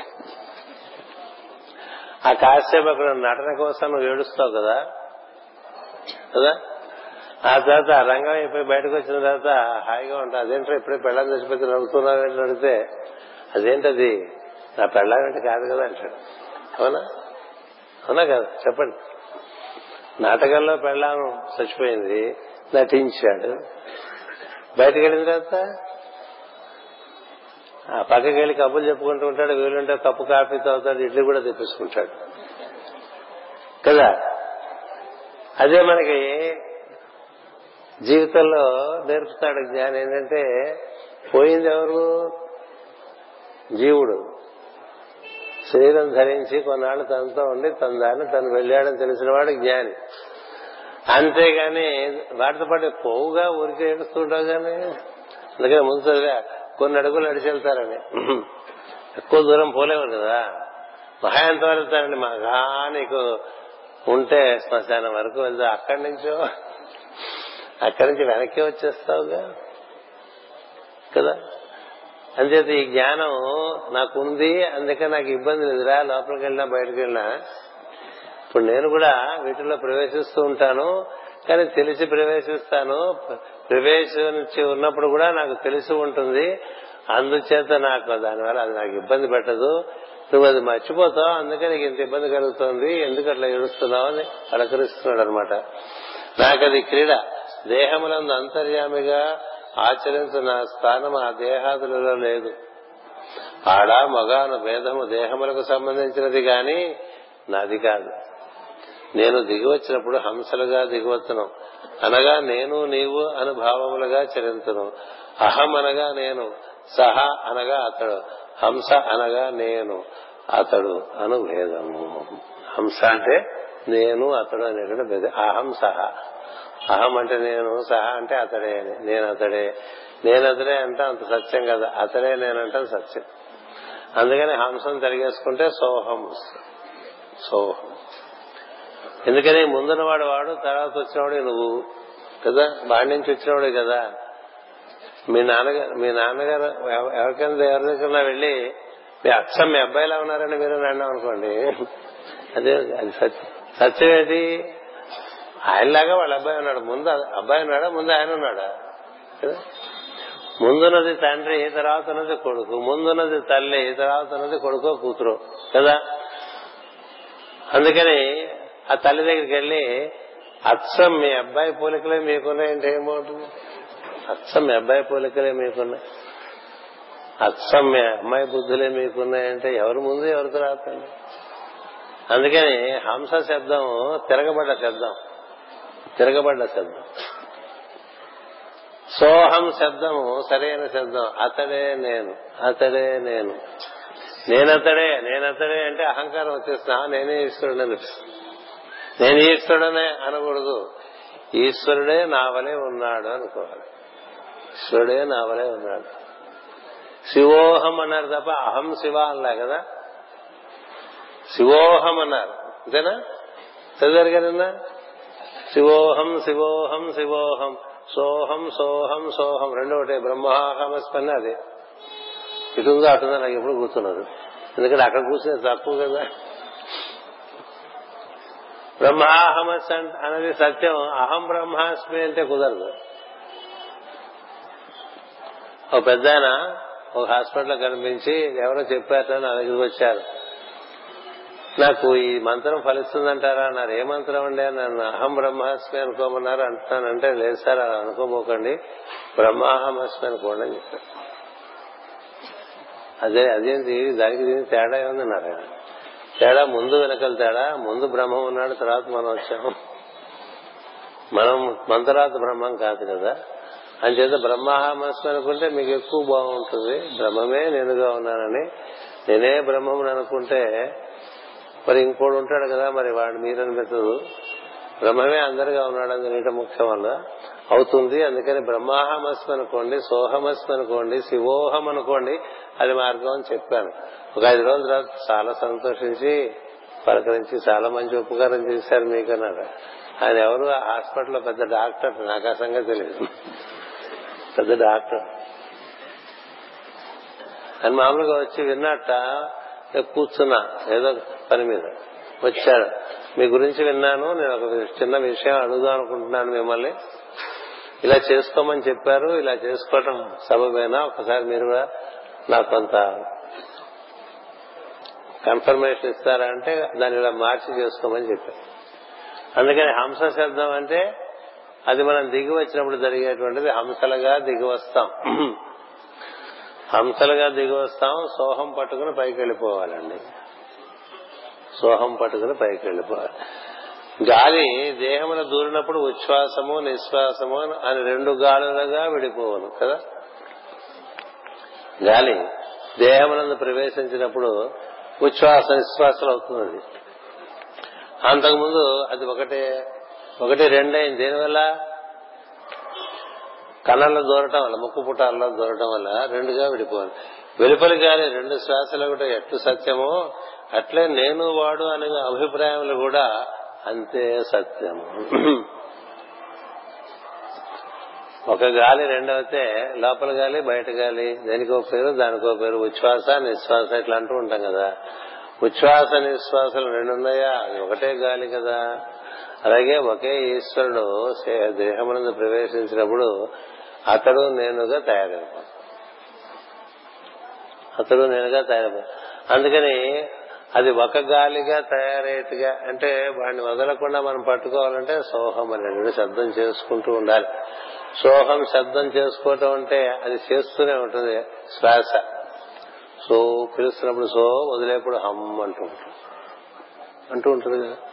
మనం గుర్తిస్తే అంటే ఏం చెప్తోంది నీకు శ్వాస? అతడే నేను అతడే నేను అతడే నేను. అది లోపలికి వెళ్తే స్పందన కూడా అదే చెప్తూ ఉంటుంది. అతడే నేను అతడే నేను అతడే నేను అతడే నేను అతడే నేను. దాంతో నువ్వు సఖ్యం చేస్తే నువ్వు అవధూత సభ్యుడు అవుతావు దాంతో సఖ్యం చేసిన వాడు వాడు చెడిపోడు అది గొప్ప విషయం. ఎందుచేత? అతడే నాన్నగా ఉన్నాను. ఏనాడైనా నేను అతని దగ్గరికి వెళ్ళాల్సిన వాడినే. ఏనాడైనా నేను అతని దగ్గరికి వెళ్ళాల్సిన వాడినే. నా సంబంధం అతనితోనే. ఇది ధరించి ఇక్కడ ఏదో కొన్ని అనుభూతులు పొందుతూ ఉన్నాను. నాకు ప్రధానం అతడే అనేటువంటిది గుర్తు. ప్రధాన ప్రధానం అతడే అలా భావన ఉన్నప్పుడు దాన్ని బాగా చేసుకుంటూ ఉంటే నువ్వు అవధూత సఖుడిగా ఉంటావు. అవధూత సఖుడిగా ఉంటే జరిగేది ఏంటంటే ప్రాణ ప్రవృత్తులన్నీ బాగా నిర్వర్తింపబడతాయి. ప్రాణ ప్రవృత్తులు బాగా నిర్వర్తింపబడితే నీలో అగ్ని కూడా చక్కగా పనిచేస్తుంది. అదొకటి. అంతేకాదు జీవుడికి ఈ ప్రాణ ప్రవృత్తులు ఉద్ధారణ కలిగిస్తాయి ఉదాహరణ వాయువు ద్వారా. అప్పుడు శిరస్సులో కూడా ప్రవేశించు శిరస్సులో కూడా ప్రవేశించు శిరస్సులో పెరిగి ప్రవేశిస్తే వెలుగు దర్శనం చేస్తూ ఉంటావు. హృదయం అందు కూడి ఉంటావు. నీ ఉదర విధానం కింద అగ్ని అంతా కూడా అద్భుతంగా పనిచేస్తూ ఉంటుంది. నీకు ఎలాంటి ముప్పు ఉండవు ద్వారాలు అనేది తెలుసుకునే ఉంటాయి ఏమి మూసుకుపోవు. నీకు ద్వారాలు మూసుకుపోకూడదు అనుకుంటే నువ్వు చేసుకోవాల్సింది ఒకటే. శ్వాసతో మనసు చేరిస్తే ఈ శ్వాస మనసు అనే రెండు ప్రక్రియలు స్పందనలోంచి పుట్టుకొచ్చినాయి కాబట్టి అందులో ఏకమైపోతాయి. ఏకమైపోతే అది క్రమంగా నీకు అతడే నేను ధ్యాస మెరుగుతుంది దాంతో సఖ్యం చేసుకోనా సఖ్యత. నీకు సఖ్యత కావాలంటే దాంతో సఖ్యత. ఎవరు ఫ్రెండ్ నీకంటే వాడే ఎక్కువ ఫ్రెండ్ నీలో నిర్వర్తింపబడుతున్నటువంటి ఈ శ్వాస ప్రక్రియ ఏదుందో విశ్వాస నిశ్వాసాలుగా ప్రాణాపానములుగా ఉండేటువంటి దానితో నువ్వు అనుసంధానం చెందితే అది నిన్ను ప్రాణాపానముల రెండు సమానమునందు సమన్వయింపబడతాయి. సమన్వయింపబడ్డప్పుడు మనస్సు అనేటువంటి దాంట్లో ఉన్నటువంటి కోశములో ఉన్నటువంటి మనోమయ కోశములో ఉన్న ప్రజ్ఞ మనోమయ కోశములో నుండి విడిపడి అంతర్ మనోమయ కోశములో వెళ్తుంది. అక్కడ నీకు ఇంకొంత లోపలికి వెళ్ళేటువంటి అవకాశం లభిస్తుంది అభ్యాసం వలన. అప్పుడు సూక్ష్మ స్పందనలోకి వెళ్తావు అప్పుడు బుద్ధిలోకంలో ప్రవేశిస్తావు. ఆ ప్రజ్ఞ ఈ కోశములని దాటుకుంటూ అక్కడి నుంచి ఉదాహరణ ప్రాణం అని ఉంటుంది అది ఊర్ధముఖంగా తీసుకెళ్తుంది మరి. ఆ ప్రాణమే హనుమంతుడు అంటారు బద్ధ సాంప్రదాయంలో. ముఖ్యంగా ఊర్ధముఖంగా తీసుకెళ్ళేటువంటి నాడి ఒకటి ఉంది మనకి. అది ఉదాహరణ వాయు ద్వారా నిర్వర్తింపబడుతుంది. అందుకని దాని ముఖ్య నాడని ముఖ్య ప్రాణమని హనుమంతుడని దాని పేర్లు. యోగంలో దానికి ఏం చెప్తారంటే హృదయం నుండి అనేక అనేకమైనటువంటి నాడులు అధో దిశగా ప్రవర్తిస్తూ ఉంటాయి. ఒకే ఒక నాడి వెలుగు రూపంలో ఊర్ధముఖంగా వెళ్తూ ఉంటుంది. దాంట్లో ప్రవేశించిన వాడికి మృత్యువు లేదు అని చెప్పి కఠోపనిషత్ చెప్తుంది. అంచేత అందులో ప్రవేశించిన వాడు ఏం జరుగుతుంది వాడికి? సరాసరి ఊర్ధగతి చెంది జిమస్సఖుడు అవుతాడు. జిమస్సఖుడు అంటే ఏంటి వెలుగుతో స్నేహం వాడికి. ఇక వెలుగుతో స్నేహం ఏర్పడిన వాడికి ఈ చిల్లర విషయాలతో స్నేహం ఉండదు. అందరితో బాగానే ఉంటాడు కానీ ఆసక్తి తక్కువగా ఉంటుంది. ఎక్కడి నుంచి ఎక్కడికి వెళ్ళాడండి? వాయువాధారంగా ఈ హృదయ స్థానం నుంచి ఆజ్ఞకు చేరుకుంటాడు. ఇలా చేరటానికి అక్కడి నుంచి దిగి రావటం హంస అంటారు. అందుకని ఈ హంస సోహం అనే శబ్దం చేస్తూ ఉంటుంది. నువ్వు దిగి వస్తున్నావు కానీ నీకు మళ్ళీ తిరుగు ప్రయాణానికి అది మార్గం. అప్పుడు ఈ ప్రాణ ప్రవృత్తుల విధంగా చక్కగా ఉంటే కదా మనకు ద్వారాలని తెరుచుంటే లేకపోతే ఏమవుతాడో నేను చెప్పుకున్నాం ఇదే టైంలో. అందుకని నువ్వు ఏం చేసుకో ఏం చేయక నీకు ఎంత జ్ఞానం ఉంది ఎంత జ్ఞానం లేదు దాంతో సంబంధం లేదు. చూడండి జ్ఞానం అది అనంతం. అంతేనా? తెలుసుకుంటూ ఉండొచ్చు. దానివల్ల ఏమవుతుంటే పిచ్చి పనులు చేయకుండా అద్భుతమైన దివ్యమైన విషయాల్లో మన ప్రజ్ఞ చరిస్తూ ఉంటుంది. అది పనికొస్తుంది. ఎంత జ్ఞానం? ఎంత జ్ఞానమైనా చెప్పినా ఎంత చెప్పినా ఇంకా సత్యం జ్ఞానం అనంతం బ్రహ్మ అన్న అంచేత నువ్వేం చేయాలి? అసలు నువ్వు ఇందులోకి వచ్చిన వాడి వెళ్ళిపోయే మార్గాన్ని ఎప్పుడు మూసుకోకూడదు. తిరిగి వెళ్ళే మార్గాన్ని మూసుకున్నవాడు మూర్ఖుడు. అంతేగా? పద్మవ్యూహం ఇవన్నీ పద్మములే కదండి. అన్ని కేంద్రముల్లోనూ పద్మములు ఉన్నాయి. పద్మవ్యూహంలో ప్రవేశించినటువంటి వాడు మళ్ళీ బయటికి వెళ్ళటం చేత కాకపోతే అక్కడే చచ్చిపోతాడన్న కథ మనకి అభిమన్యుడు కదా కదా? సో పద్మవ్యూహం శరీరమే పద్మవ్యూహం. అంతకన్నా పద్మవ్యూహం ఏం లేదు. ఎన్ని పద్మాలు ఉన్నాయి శరీరంలో? వాటి లోపలికి అలా ప్రవేశించిన వాడు మళ్ళీ తిరిగి దారిని తెరుచుకుంచుకోవాలి కదా. అది యోగికి మాత్రమే తెలుసుంటాయి కాబట్టి యోగి దగ్గర తెలుసుకోవాలి. ఎలా యోగి ఏం చెప్తాడంటే ఇది చేసుకుంటూ కూర్చోరా అని చెప్తాడు. ఏ చెట్టు కిందకో పోయి చేసుకుంటూ ఉన్నాం పూర్వకాలం. ఇప్పుడు చెట్ల కర్ల ఇంట్లో కూర్చొని చేసుకోవాలి. ఇంట్లో చేసుకోవడానికి వాళ్ళు వీళ్ళు పిలుస్తారు అసలే మొబైల్ ఫోన్లు. ఇదివరకైతే ఎక్కడో మూల ఉండేది ఫోన్ ఇప్పుడు ఫోనే మన దగ్గరకు వచ్చేసింది. ఇబ్బంది పెట్టాలి. కదా? అందుచేత దేంతో నువ్వు ఎక్కువ సఖ్యం చేయాలని నీకు వెలుగు దర్శనం కావాలంటే నువ్వు వాయువుతో సఖ్యం చేయాలి. అందుకనే ఆయనే నీకు దారి చూపించేటువంటి వాయుతో సఖ్యం చేస్తే నీ శరీరాన్ని అగ్ని కాపాడుతూ ఉంటుంది. చెప్పా కదా ప్రజాకరుడు అని. అగ్ని కాపాడుతూ ఉంటుంది. నువ్వు ఊర్ధముఖంగా ప్రాణాయం చేస్తావు. అన్నిటికీ మధ్యస్థానం ఏంటంటే హృదయమే ప్రధానం. అలా చేసుకోలేదనుకో అన్ని మూసుకుపోతాయి అక్కడ చచ్చిపోతాం. అందుచేత పెద్దలు జ్ఞానం కన్నా ఎక్కువ ఇంపార్టెంట్గా ఈ భో- అభ్యాసం చెప్పారు. అభ్యాసం చెప్పారు. ఎందుకని? ఈ అభ్యాసం వల్ల జీవుడు మరణించాడు. హృదయమందు నిర్వర్తింపబడుతున్నటువంటి స్పందనముతో నువ్వు కూడి ఉండటం అనేటువంటిది ఏర్పాటు చేసుకుని అది నాకు బెస్ట్ ఫ్రెండ్ అని తెలిసి ఉండాలి. దాని వలననే నేను ఊర్ధ్వగతి చెంది వెలుగులోకముల్లో ప్రవేశించగలను. అంతేకాదు శరీరం నుంచి కూడా నేను బయలుపడటానికి మార్గం అదే తెరిచి ఉంటుంది అని. ఆ విధంగా మనకి యోగం చెప్తుంది. నేను వాడు అను భేదము మనస్సులో ఏర్పడను. కనుక రెండు హంసలుగా మానస సరస్సును విహరించితమని చెప్పాను. మానస సరస్సు అనగా మనస్సును కోనేరు.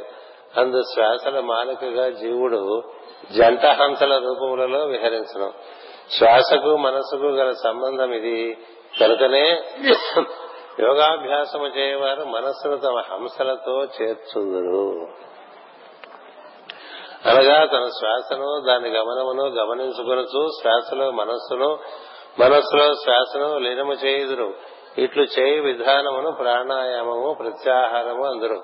దానితో ధ్యానము కుదురు మరో రకంగా ధ్యానం కుదిరే అవకాశం తక్కువ.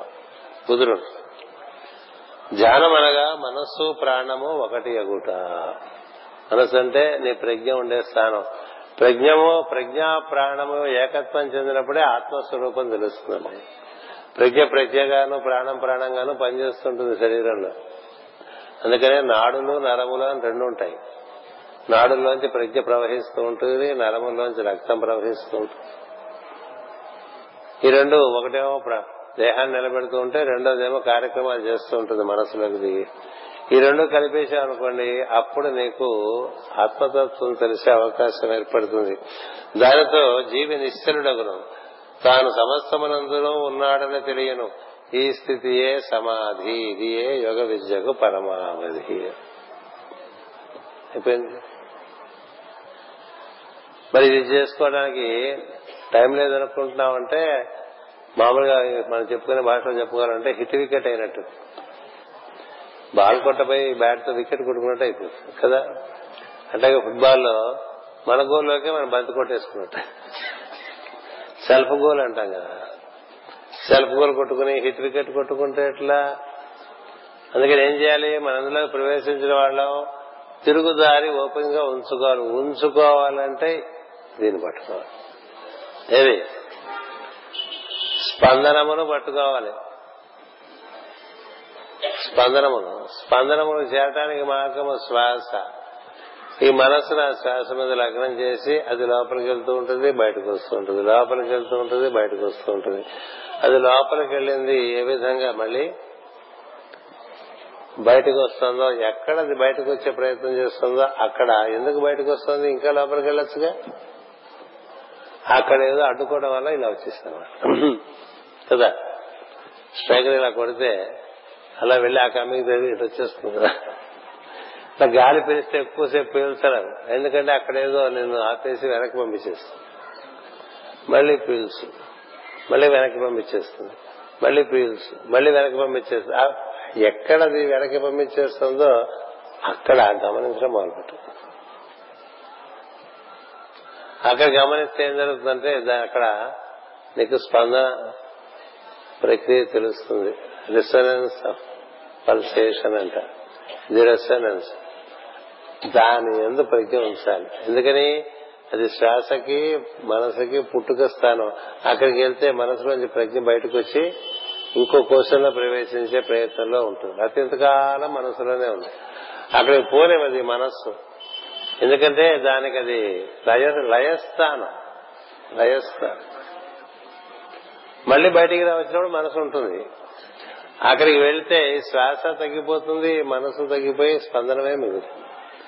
ఇలా స్పందనం ఎందరి ప్రజ్ఞ ఉండటం చేత శ్వాస బాగా నీకు నీకు దాని ఎందుకు దృష్టి లేదు కాబట్టి అది చాలా సున్నితంగా జరుగుతుంటుంది ఆ శ్వాస లోపల ఉండిపోతాయి. అలా ఉండటాన్ని మొట్టమొదటి మెట్టు అంటారు ప్రాణాయామంలో. మొట్టమొదటి మెట్టు. అక్కడి నుంచి అక్కడే చాలా కాలం అభ్యాసవసం చేత ఉండిపోతే క్రమంగా ఇంకా లోపలికి ఏదైతే అక్కడ మనకి స్పందనంగా వినిపిస్తుందో అది అది తెరుచుకోవడం ముడుచుకోవడం తెరుచుకోవడం ముడుచుకోవటంగా జరుగుతున్నప్పుడు అందు లోపలికి వెళ్ళిపోయే అవకాశం వెళ్తే అక్కడ ఇంకా చాలా సూక్ష్మ స్పందన కదా. సూక్ష్మ స్పందనలోకి ప్రవేశిస్తే నీకు రూపాత్మకమైన జగత్తే ఉండదు ఇంకా ఉండదు. ఈ రూపాత్మకమైన జగత్తు నీకు ఉండదు ఒక అనంతమైనటువంటి తత్వంలో ఉంటావు. స్పందనాత్మకుడిగా ఉంటావు. పిట్ట లోపల పెట్టన్నమాట. స్పందన లోపల స్పందన అక్కడికి వెళ్ళిన వాడే నిన్న మన సోదరుడు రాజు చెప్పాడు ఒక అనంతమైనటువంటి ఎనర్జీ ఫీల్డ్లోకి వెళ్తాడని అది మాస్టర్ గారు హీలింగ్లో రాశారని. అక్కడికి ఎవడైన వాడే హీలింగ్ చేయగలడు. ఇంకెవడు చేయలేడు. అక్కడికి వెళ్ళి మొలకలు వేసి వచ్చిన వాడికి హీలింగ్ పవర్స్ వస్తాయి. ఎందుకంటే అతడు రూపమును దాటి ఉన్నటువంటి ఒక అనంతమైనటువంటి ఒక తత్వంలో అది అక్కడ చాలా ప్రేమతత్వంగా వెలుగుగా ఉంటుంది. అందుకని అలాంటి వాడు ఇతరులకు ప్రాణమును తీసుకుని రాగలడు. ఇంకా ఊర్ధగతికి వెళ్ళగతి ఇంకా బాగా చేయగలడు. అసలు సివివి యోగంలో ఇది చాలా ఆయన అనుగ్రహం చేత ఎంతో అద్భుతంగా జరుగుతాయి. పోతున్న వాళ్ళని బతికించచ్చు ఇక పోతారు ఇంక మిగళ్ళు అనుకున్న వాళ్ళందరినీ బతికొచ్చిన సందర్భాలు ఉంటాయి. నా జీవితంలో నాకే ఆయుధాలు ఉన్నాయి.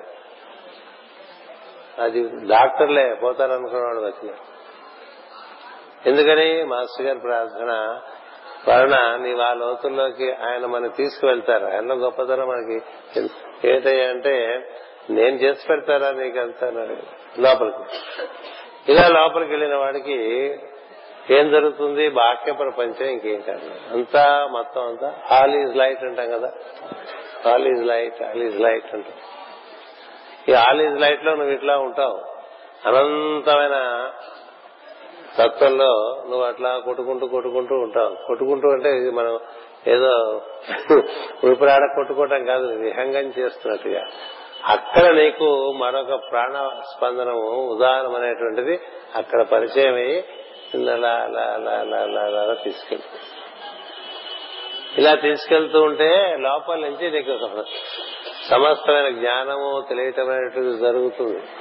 యోగులకి జ్ఞానము అంతర్ముఖంగా తెలుస్తుంది బహిర్ముఖంగా బహిర్ముఖంగా మనసుతో పట్టుకున్నటువంటి జ్ఞానము నిలబడదు ఎందుకంటే మనసుకు మరుపు ఎక్కువ. ఎన్నిసార్లు చదివినా మర్చిపోతాం. కదా? ఎన్నిసార్లు విన్నా మర్చిపోరు ఆధైర్యంతోనే చెప్పేస్తూ ఉంటారు చెప్పేవాళ్ళు. అవి వీళ్ళకేం గుర్తున్నదిలే పర్వాలేదు మళ్ళీ చెప్పుకొస్తారు అదే అన్న పొద్దున అవనీతంతో ఈ పరిచయంలో పాక్యం కిందసారి చెప్పాను.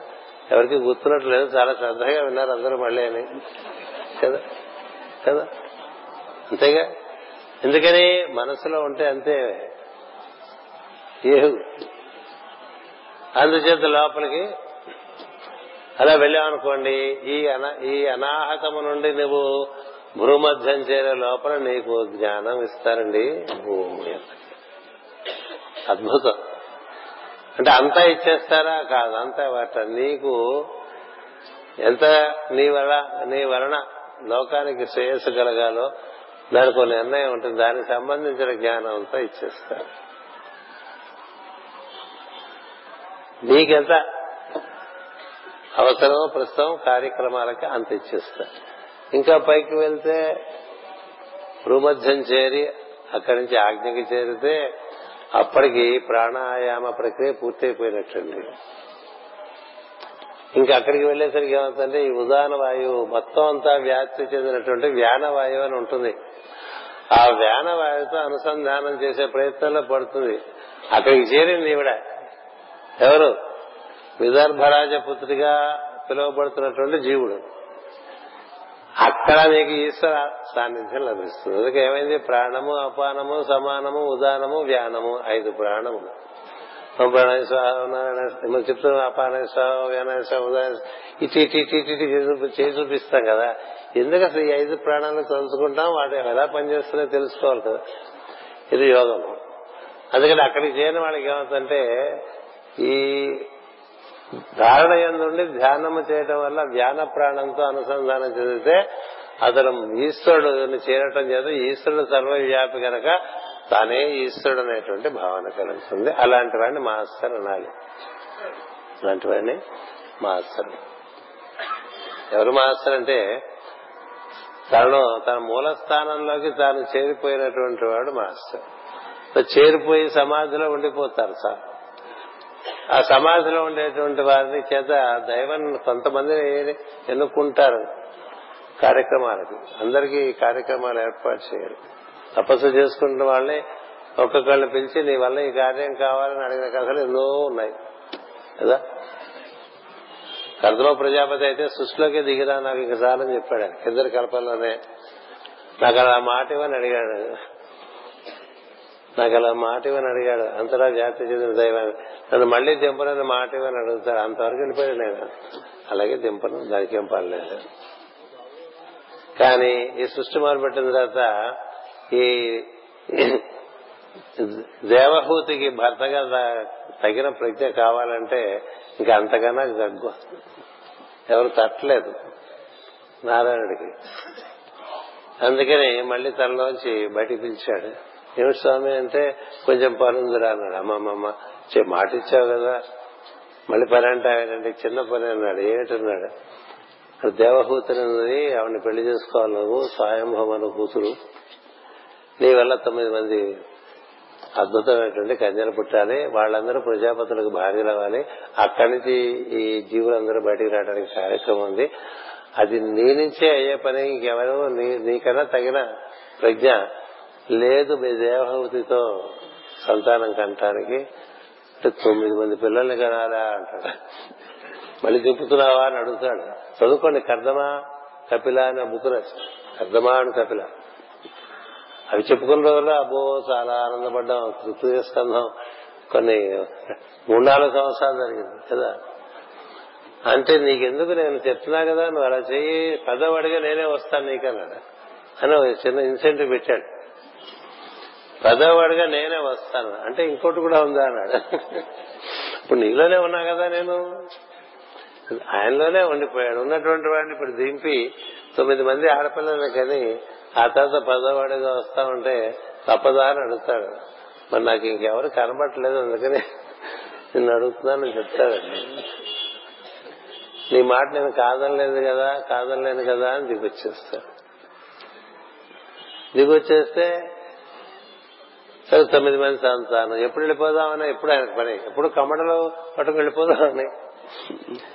ఈ తొమ్మిది మంది ఆడపిల్లని కానీ ఎక్కడికి వెళ్ళిపోతాం? వీళ్ళకి పెళ్ళిళ్ళు చేద్దాం అని అడుగుతుంది పెళ్ళం అంటే వాళ్ళంతా పెరగాలి వాళ్ళకి పెళ్ళిళ్ళు చేయడానికి సరైన వనరులు దొరకాలి. ఈ తర్వాత ఈ పదాయన పుట్టాలి. ఈ పదాయన పుట్టి ఈ తర్వాత చాలా ఆత్రంగా ఉంటాడు. ఐదేళ్ళు రాగానే అట్లా గుబూర్లో తీసుకెళ్ళి మన నేను వెళ్ళిపోమంటా వైపు అడుగుతాడు కపిలుడు తనకు పుట్టాడనేటువంటి ఆనందం కూడా ఎందుకంటే అంతకు మించిన ఆనందంలో ఉన్నాడు. భగవంతుడు తనకు పుడతాడన్నా కూడా ఆయనకి ఇంట్రెస్ట్ లేదండి. అంటే ఏం జరుగుతుందంటే కొంతమందిని ఇప్పుడు మైత్రేయ మహర్షిని మరు మహర్షిని దేవా మహర్షిని అట్లా ఎన్నుకున్నారు. కదా? వాళ్ళు యుగ యుగముల ఎందు మరో చాలా చక్కగా చెప్పారు మన యువి అన్నారు రాసిందేనే? నీ రాశానంటే అక్కడ ఇక్కడ చూసి తెలిసి రాసిందే కదండి. కానీ ఎంత బాగా చెప్పారని యుగ యుగముల నుంచి వెనకంత ఉన్నటువంటి వాళ్ళు ఇప్పటి వాళ్ళు వాళ్ళు. ఇప్పుడు వాళ్ళని ఎన్నుకోవటం వల్ల కదా వాళ్ళు ఉన్నారు? భగవంతుడు ఎన్నుకున్నాడు. ఎంతవరకు ఉండాలి? కలియుగం అయిపోయేంత వరకు ఉండండిరా ఇక్కడ అని చెప్పాడు. అమ్మమ్మ గురువు గారా ఎందుకంటే వాళ్ళు కృష్ణుడి కన్నా ముందు నుంచి ఉన్నవాళ్ళు. కృష్ణుడి కన్నా ముందు నుంచి ఉన్నవాళ్ళు కృష్ణుడితో పనిచేసిన వాళ్ళు. వాళ్ళని వెళ్ళిపోతూ వెళ్ళిపోతూ మాట చెప్పారు. తొందరపడి వచ్చే పోకండి ఇంకా మూడు పనులు ఇక్కడ. వచ్చేది కలియుగం అని. అందుకని సమాధి స్థితి చేరిన వారిని భగవంతుడు తన పనికే నియోగించుకుంటూ ఉంటాడు. లేదా వాడు అట్లా సమాధిలో ఆనందంగా ఉంటారు. అలాంటి సందర్భం. అందుచేత ఇదియే యోగ విద్యకు పరమావధి. జీవిగా దిగివచ్చినప్పుడు ప్రాణము నుండి మనస్సు వేరుగా పనిచేయను. ప్రాణశ్వాసలు మాత్రము కూలి పని చేయుచుండను. ప్రాణము శ్వాసలుగా మాత్రము కూలి పని చేయుచుండను. చేసు దేహమును నిలుపుచుండను.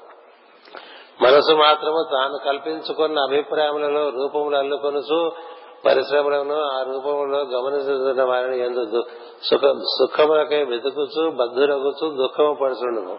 అది. ఈ ప్రాణ ప్రవృత్తులేమో అలా అదే మిషన్ అన్నట్టు ఆడుతూ ఉంటాడు లోపల. ఈ లోపల వీడు మనసులోకి దిగిపోయి మొత్తం అంతా గజిబి చేసేసుకుంటాడు. బాగా. ఏ గజిబి చేసేసుకుని అందులో ఉండిపోతాడు. ఇక వాడిని ఎవరు చేస్తారు? నువ్వే తెలుసుకోండి చిక్కుముడి వేసేసుకుంటారు చిక్కులు దేంతో వేసుకుంటున్నా? మనసుతో వేసుకుంటున్నాం ఎందుకని? మనసు కోరికల వెంట పరిగెడుతుంది. అది ఇంద్రియముల నుంచి వచ్చేటువంటి మనసు కాదు మనసులో ఉన్న ప్రజ్ఞను గుర్తుపెట్టుకోండి. మనసే పాపం అది కూడా అద్దం లాంటిదే నువ్వు నువ్వు నువ్వు ఎట్లా కనుక ఉన్నావో అట్లాగే చూపిస్తుంటుంది. అంటే జీవుడికి ఉండేటువంటి ఆసక్తి చేత రకరకాల కోరికలో పడిపోయి అక్కడి నుంచి అలుగుపోయి గజిబిజి అయిపోతుంది. కానీ ఈ ప్రాణ ప్రవృత్తులు చేస్తూనే ఉంటాయి. నువ్వు పాడు చేసుకుంటే పాడిపోతుంది.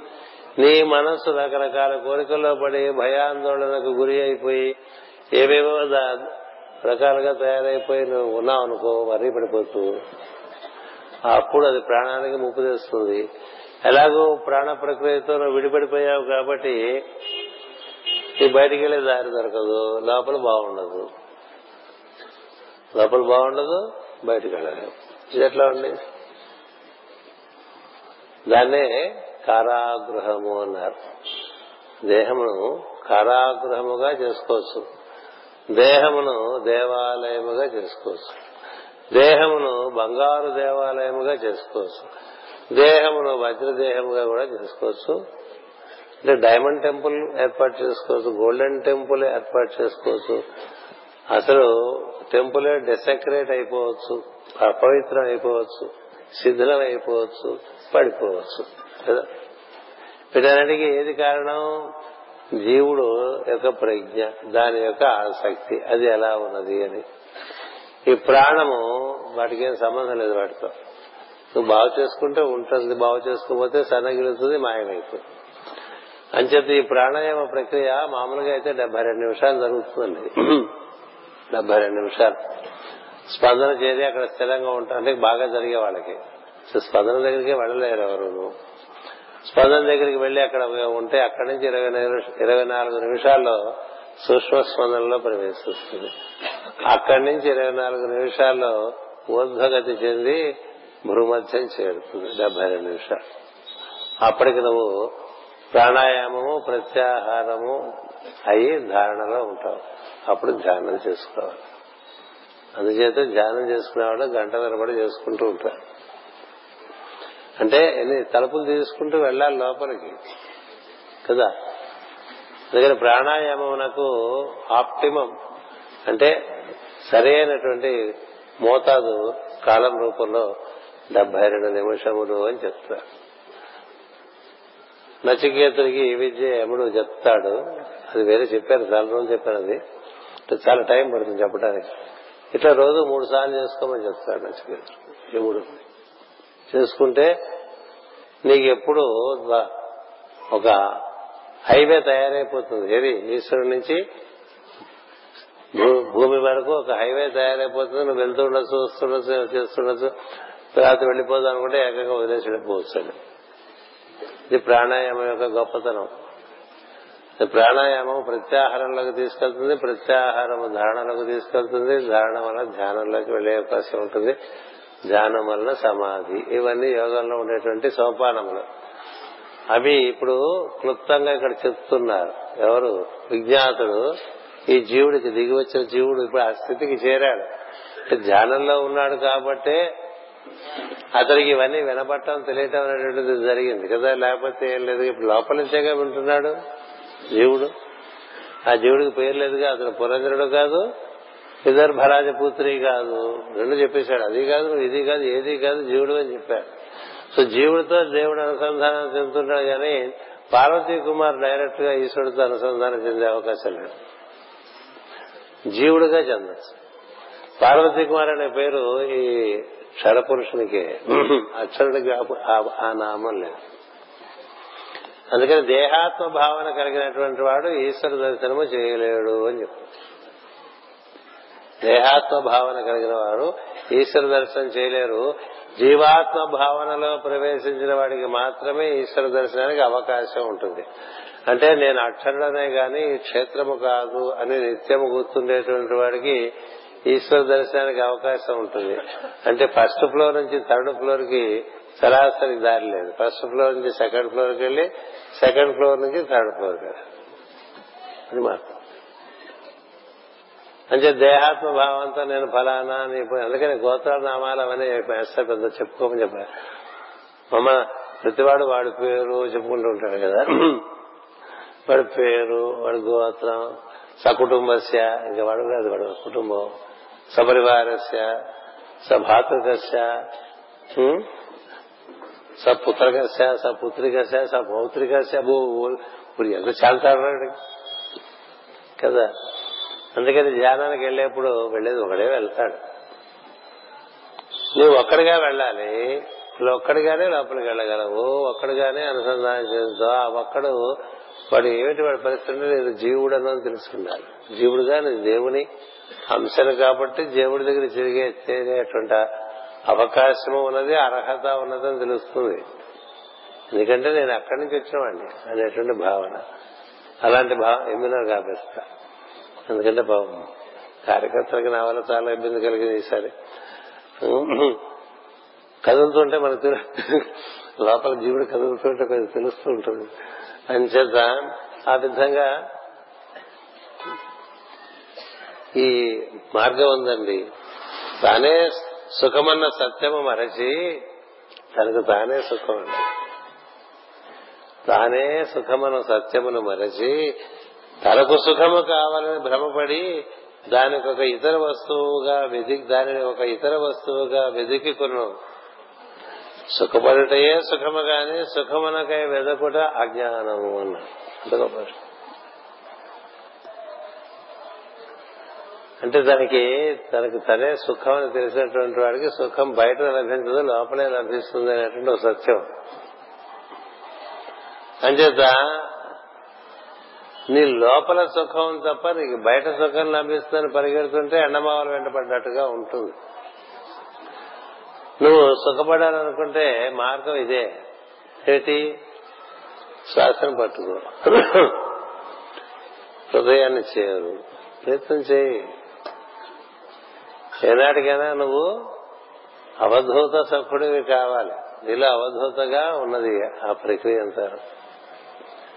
అవధూత దాని అందే ఉంటాడు బయట ప్రపంచంలో తిరగడం. అంటే ప్రజ్ఞ అయితే పోదు. ఈ స్తంభంలోనే తిరుగుతుంటుంది ఆయన ప్రజ్ఞ వాళ్ళని అవధూతలు అంటారు. వాళ్ళకి శరీర ధ్యాసే ఉండదు. శరీర ధ్యాస ఉండదు.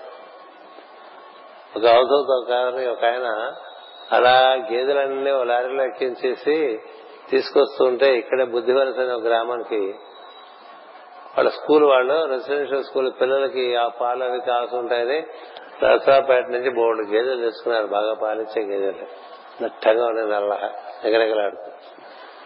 అన్నీ నలభై గేదెలు ఎక్కించేశారండి. ఎక్కించేసి రాత్రి ప్రయాణం తీసుకుని దింపారు.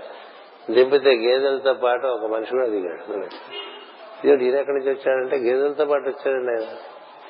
ఇది గేదెల మధ్య రాత్రి ఉన్నాడు ఆయన. ఆయన శరీర భావం ఉండదు. పీపోయాడు పీపో ఎలా వెళ్ళిపోయి అక్కడ గుట్టుండదు అని కూర్చున్నాడు. ఆయన తింటాడో తినడో తాగుతాడో ఎప్పుడు తాగుతున్నట్టు ఏమి తాగుతున్నట్టు ఏమి తింటున్నట్టు ఉండడు. అలా ఉండిపోతూ ఉండాడు అలా చూస్తూ ఉంటూ ఉండేవాడు ఆకాశం వైపు. సరే వాళ్ళకి కొంచెం ఆశ్చర్యం వేస్తుంది. ఏం అడిగేవాడు కాదు. ఒంటి మీద బట్ట లేదు. అదొకటి. సో ఒళ్ళుంటాయి కదా బట్ట ఉంటాయి దానికి శరీరమే లేదు. శరీరం ఉన్నదన్న భావం లేదు కాబట్టి దానికి బట్ట కూడా లేదు. సరే వీళ్ళందరూ వెళ్ళి ఒక రోజు కూర్చోబెట్టి స్వామి ఇక్కడ పిల్లలు మేము ఇలా చేసుకుంటున్నాం అని చెప్పి గోచిస్తే అది పెట్టుకున్నాడు అంతే. అందుకని అప్పుడప్పుడు అన్నం పెడదామని తీసుకెళ్తే అక్కడ ఇసుకలో కూర్చుని ఉండేవాడండి. అవి వాళ్ళు పళ్ళెం గిళ్ళెం పెడితే తీసేమనేవాట విస్తరా కేసమైనా తీసేమనేవాట ఏంటంటే ఆ ఇసుకలో పెట్టమనేవాడు? ఇసుకలో కూర పచ్చడి పప్పు అన్నం అన్ని పెడితే ఆయన ఇసుకలోంచి తీసేసుకుని తినేవాడండి. ఇసుక వెళ్ళేది కాదు అన్నమే వెళ్ళేది. అది ఎట్లా అలా అలా ఆయన ఒక నలభై రోజులు ఉన్నాడు. ఆ తర్వాత ఎప్పుడు వెళ్ళిపోయాడో తెలియదు ఎప్పుడు వెళ్ళిపోయాడో అవధూత అంటే అస్సలు దేహాత్మ భావం లేనివాడిని అస్సలు. అందుకనే వాళ్ళు జనసమర్థంలో తిరగరు. వాళ్ళని మీరు చూడాలనుకుంటే ఓంకార క్షేత్రం దగ్గర ఉండేటువంటి ఖాండవ దహనంలో చూడొచ్చు. అలాగనే హిమాలయాల లోపలికి వెళ్ళిపోతే బాగా కనిపిస్తారు. అంత దూరం మనం హిమాలయాల్లోకి వెళ్ళలేము. మనకి చలి కదా. ఈ ఓంకారేశ్వర చుట్టూ ఉండేటువంటి వనాల్లోకి వెళ్తే కొంచెం లోపలికి ధైర్యం చేసి అలాంటి వాళ్ళు మూడు వందల సంవత్సరాలు ఐదు వందల సంవత్సరాలు పన్నెండు వందల సంవత్సరాలు అలా దిశమలతో అక్కడే ఉంటూ ఉన్నటువంటి వాళ్ళు ఉన్నారు. వాళ్ళు మనం వచ్చినా వాళ్ళకి మనం మనం పట్టించుకోరు. పట్టించు అది మనం మన ఉనికి వాళ్ళు గుర్తించరు ఎక్కడో ఉంటుంది ఆ ప్రజ్ఞ. మనం బాగా మనకి మన ఎందు అనుగ్రహం అంటే ఏమైనా ఉంటే భగవంతుని వాళ్ళు మనం చూస్తారు. వాళ్ళు మనం ముట్టుకుంటారు. నవ్వుతారు. ఇంతే. పెద్ద పెద్ద బోధలు గీధలు ఈ గోలంతా ఎందుకు చెప్తారంటే మనం బాగా దేహాత్మ భావంలో కూరుకుని పోయిన వాళ్ళం. బాగా. పీకినా రాదు. పీకినా రాదు. అందుకే యాతన. ఈ యమ యమభట్లకు కూడా యాతనే. మనతో మన బయటికి రాగటం. చాలా కష్టం మీద వచ్చాడు సార్ వీడని చెప్తున్నాడు తీసుకెళ్ళి మూడు లేబర్ చేయాల్సి వచ్చింది బయట లాగటానికి వాడందరిగా వాడు రాలేదు. ఎవడు వెళ్తాడు? వాడంతా వాడిగా వాడికి ఇదే ఇంపార్టెంట్ కదా. ఎందుకని? వీడు క్షేత్రుడు క్షణ పురుషుడే అక్షరుడు అవల అక్షర జ్ఞానం లేదు. అక్షరాభ్యాసం చేస్తున్నాడు కానీ అక్షర జ్ఞానం లేదు. అందుచేత అలా ఉండిపోవటం చేత వీళ్ళెందుకు అవధూతులు ఇలా ఉన్నారు? వాళ్ళకి సుఖం అంతా అక్కడే లోపలే ఉంది బయట. నువ్వు పంచపంచ పరవాణాలు పెట్టినా వాడికి ఎక్కర్లేదు లడ్డు సార్ అన్నా వాడికి ఎక్కర్లేదు అని చాలా ఆశ్చర్యం. చూడాలి జీవితంలో అవసరం అప్పుడప్పుడు ఇదివరకు కనిపిస్తూ ఉండేవాళ్ళు నాగరికత పెరిగిన కొద్దీ జన సమర్థం లేని చోట్లలోకి వాళ్ళు వెళ్ళిపోతూ ఉంటారు. జనస అందుచేత అంచేత ఈ విధంగా బాధపడే వాడికి ఎన్నాళ్ళైనా ఇలాగే ఉంటుంది. నువ్వు ఈ విధంగా వచ్చావు కాబట్టి ఇప్పుడు నీకు ఇది అంతా అర్థమవుతోందని చెప్పి మరియు విజ్ఞాతుడు ఇట్టనను నేను నీవే గాని వేరు కాదు నీవు నేనే గాని వేరు కాదు నీవు నేనే గాని వేరు కాదు. నీవు నేను నీవే గాని వేరు కాదు. నీవు నేను పదముల అభిప్రాయం చెప్పాక ఇందాక? ఎప్పుడైతే లోపలికి దూరాడో ఒకే వాయువు రెండైపోయినట్టు దేవుడే జీవుడైపోతాడు. అందుకని జీవుడు నిద్రించి కళలు కంటున్నట్టుగా ఉంటాడంటారు. జీవుడు ఈ ప్రవేశించడం చేత తాను జీవుడు అనుకోవటం అనేటువంటిది ఒక కళ. ఆ కళలో ఇంకా కళలు మనం జీవించే జీవితమే కళని చెప్తుంటారు కదా. ఎందుకు ఈ కళ? ఇది ఒక మాయగా మనకి రకరకాలుగా ఎవరెవరో వీడు ఇతని భార్య ఈమె ఈమె భార్య ఇతడు నా కుమారుడు ఇలాంటివన్నీ మనకి వచ్చేస్తాయి కదా. ఈ కళలోంచి మెరుపు వచ్చేస్తుంది. మెరుకు వస్తే తాను ఈశ్వరుడే అని తెలుస్తుంది. ఈ కళలోంచి మెలకు రాలేదనుకోండి ఇదే సత్యం అనిపిస్తుంది. మళ్ళీ ఇందులో కళలు వస్తుంటాయి. దీన్నే కళలో కళ అంటారు. మనం మామూలుగా ఇప్పుడు నిద్రపోతున్నప్పుడు కళ వస్తుంది కదా. మనకి నిద్రపోతున్నప్పుడు కళ వస్తున్నట్లే ఇది కళ అని తెలిసినది తెలియకపోతే ఏంటంటే జీవుడు నిద్రిస్తున్నాడు అంటారు అందుకనే మనకు నీ పాద పూజకై పువ్వులై పూచామనే పాటలో జీవుడుగా దేవు జీవుడుగా నిద్రించు దేవుణ్ణి పిలిచి అంటుంది. జీవుడుగా నిద్రించు దేవుణ్ణి పిలిచి. అంటే వాడు దేవుడే జీవుడుగా ఉండిపోయాడు. ఈశ్వరుడే జీవుడుగా ఉన్నాడు. తాను జీవుడని నమ్మాడు. అక్కడి నుంచి ఇంకో పదనం ఏంటంటే తన దేహమే తాను అనుకుంటున్నాడు. ఇట్లా రెండు సార్లు జరిపాడండి అందుకని ఈ యోగాభ్యాసం ద్వారా ఈ రెండింటిని మనం మళ్ళీ అధిరోహించచ్చు. ఇలా తెలిసిన వారు నేను నీవు అని మాటల అర్థంలోని భేదమును సత్యమని పాటింపరు. అర్థంలోని ప్రతిబింబమును మరి ఒక వ్యక్తిగా గమనించి గౌరవాదులు చేయలేక్కర్లేదని మనకు తెలియను అద్దం నిలబడితే మనకి ఇద్దరు కనిపిస్తా అటోడు ఇటు కదా? వాడు సత్యం నువ్వు సత్యం అట్లాగే నా ప్రతిబింబమే నువ్వు. జీవుడు దేవుని ప్రతిబింబమే ప్రతిబింబం తనకు ఇండిపెండెంట్ ఎగ్జిస్టెన్స్ ఉందనుకుని నానా బాధ పడుతూ ఉంటుంది. ఇది ఇంకా బాగా చెప్పుకోవాలి కదా? ఇలా చెప్పేస్తే మరి మెటవేదంతంలాగా ఉంటుంది. కానీ మనకి ఇప్పుడు ఇంకా సమయం దగ్గరగా అవుతుంది కాబట్టి ఇది మనకి పై తరగతి దీనికి కొనసాగుతుంది కాబట్టి గురు పూజల్లోనే ఇక్కడి నుంచి నాదుడు ప్రాచీన పరిస్థితికి పూర్తిగా అంతా చెప్పేంత వరకు పై గురు పూజలో చెప్పుకుంటాం. ఇప్పటి వరకు మనం తెలుసుకున్న దాని నుంచి మనకి ఏం చేశారంటే ఈ జీవేశ్వర సంబంధం అది అవినాభావ సంబంధం. ప్రకృతి పురుషుల సంబంధం ఎంత అవినాభావమో జీవేశ్వర సంబంధం కూడా అలాంటిది. ఎందుకని? రెండు ఆయన గుండెల్లోంచి వచ్చినవి. రెండు ఆయన గుండెల్లోంచి వచ్చినవే. ఒక మణి కౌస్తుభమణి మరొక మణి అమ్మవారు. కదా వెంకటేశ్వర స్వామికి అక్కడ పెట్టి కౌస్తవం అనే ఉంటుంది అమ్మవారు అంటారు.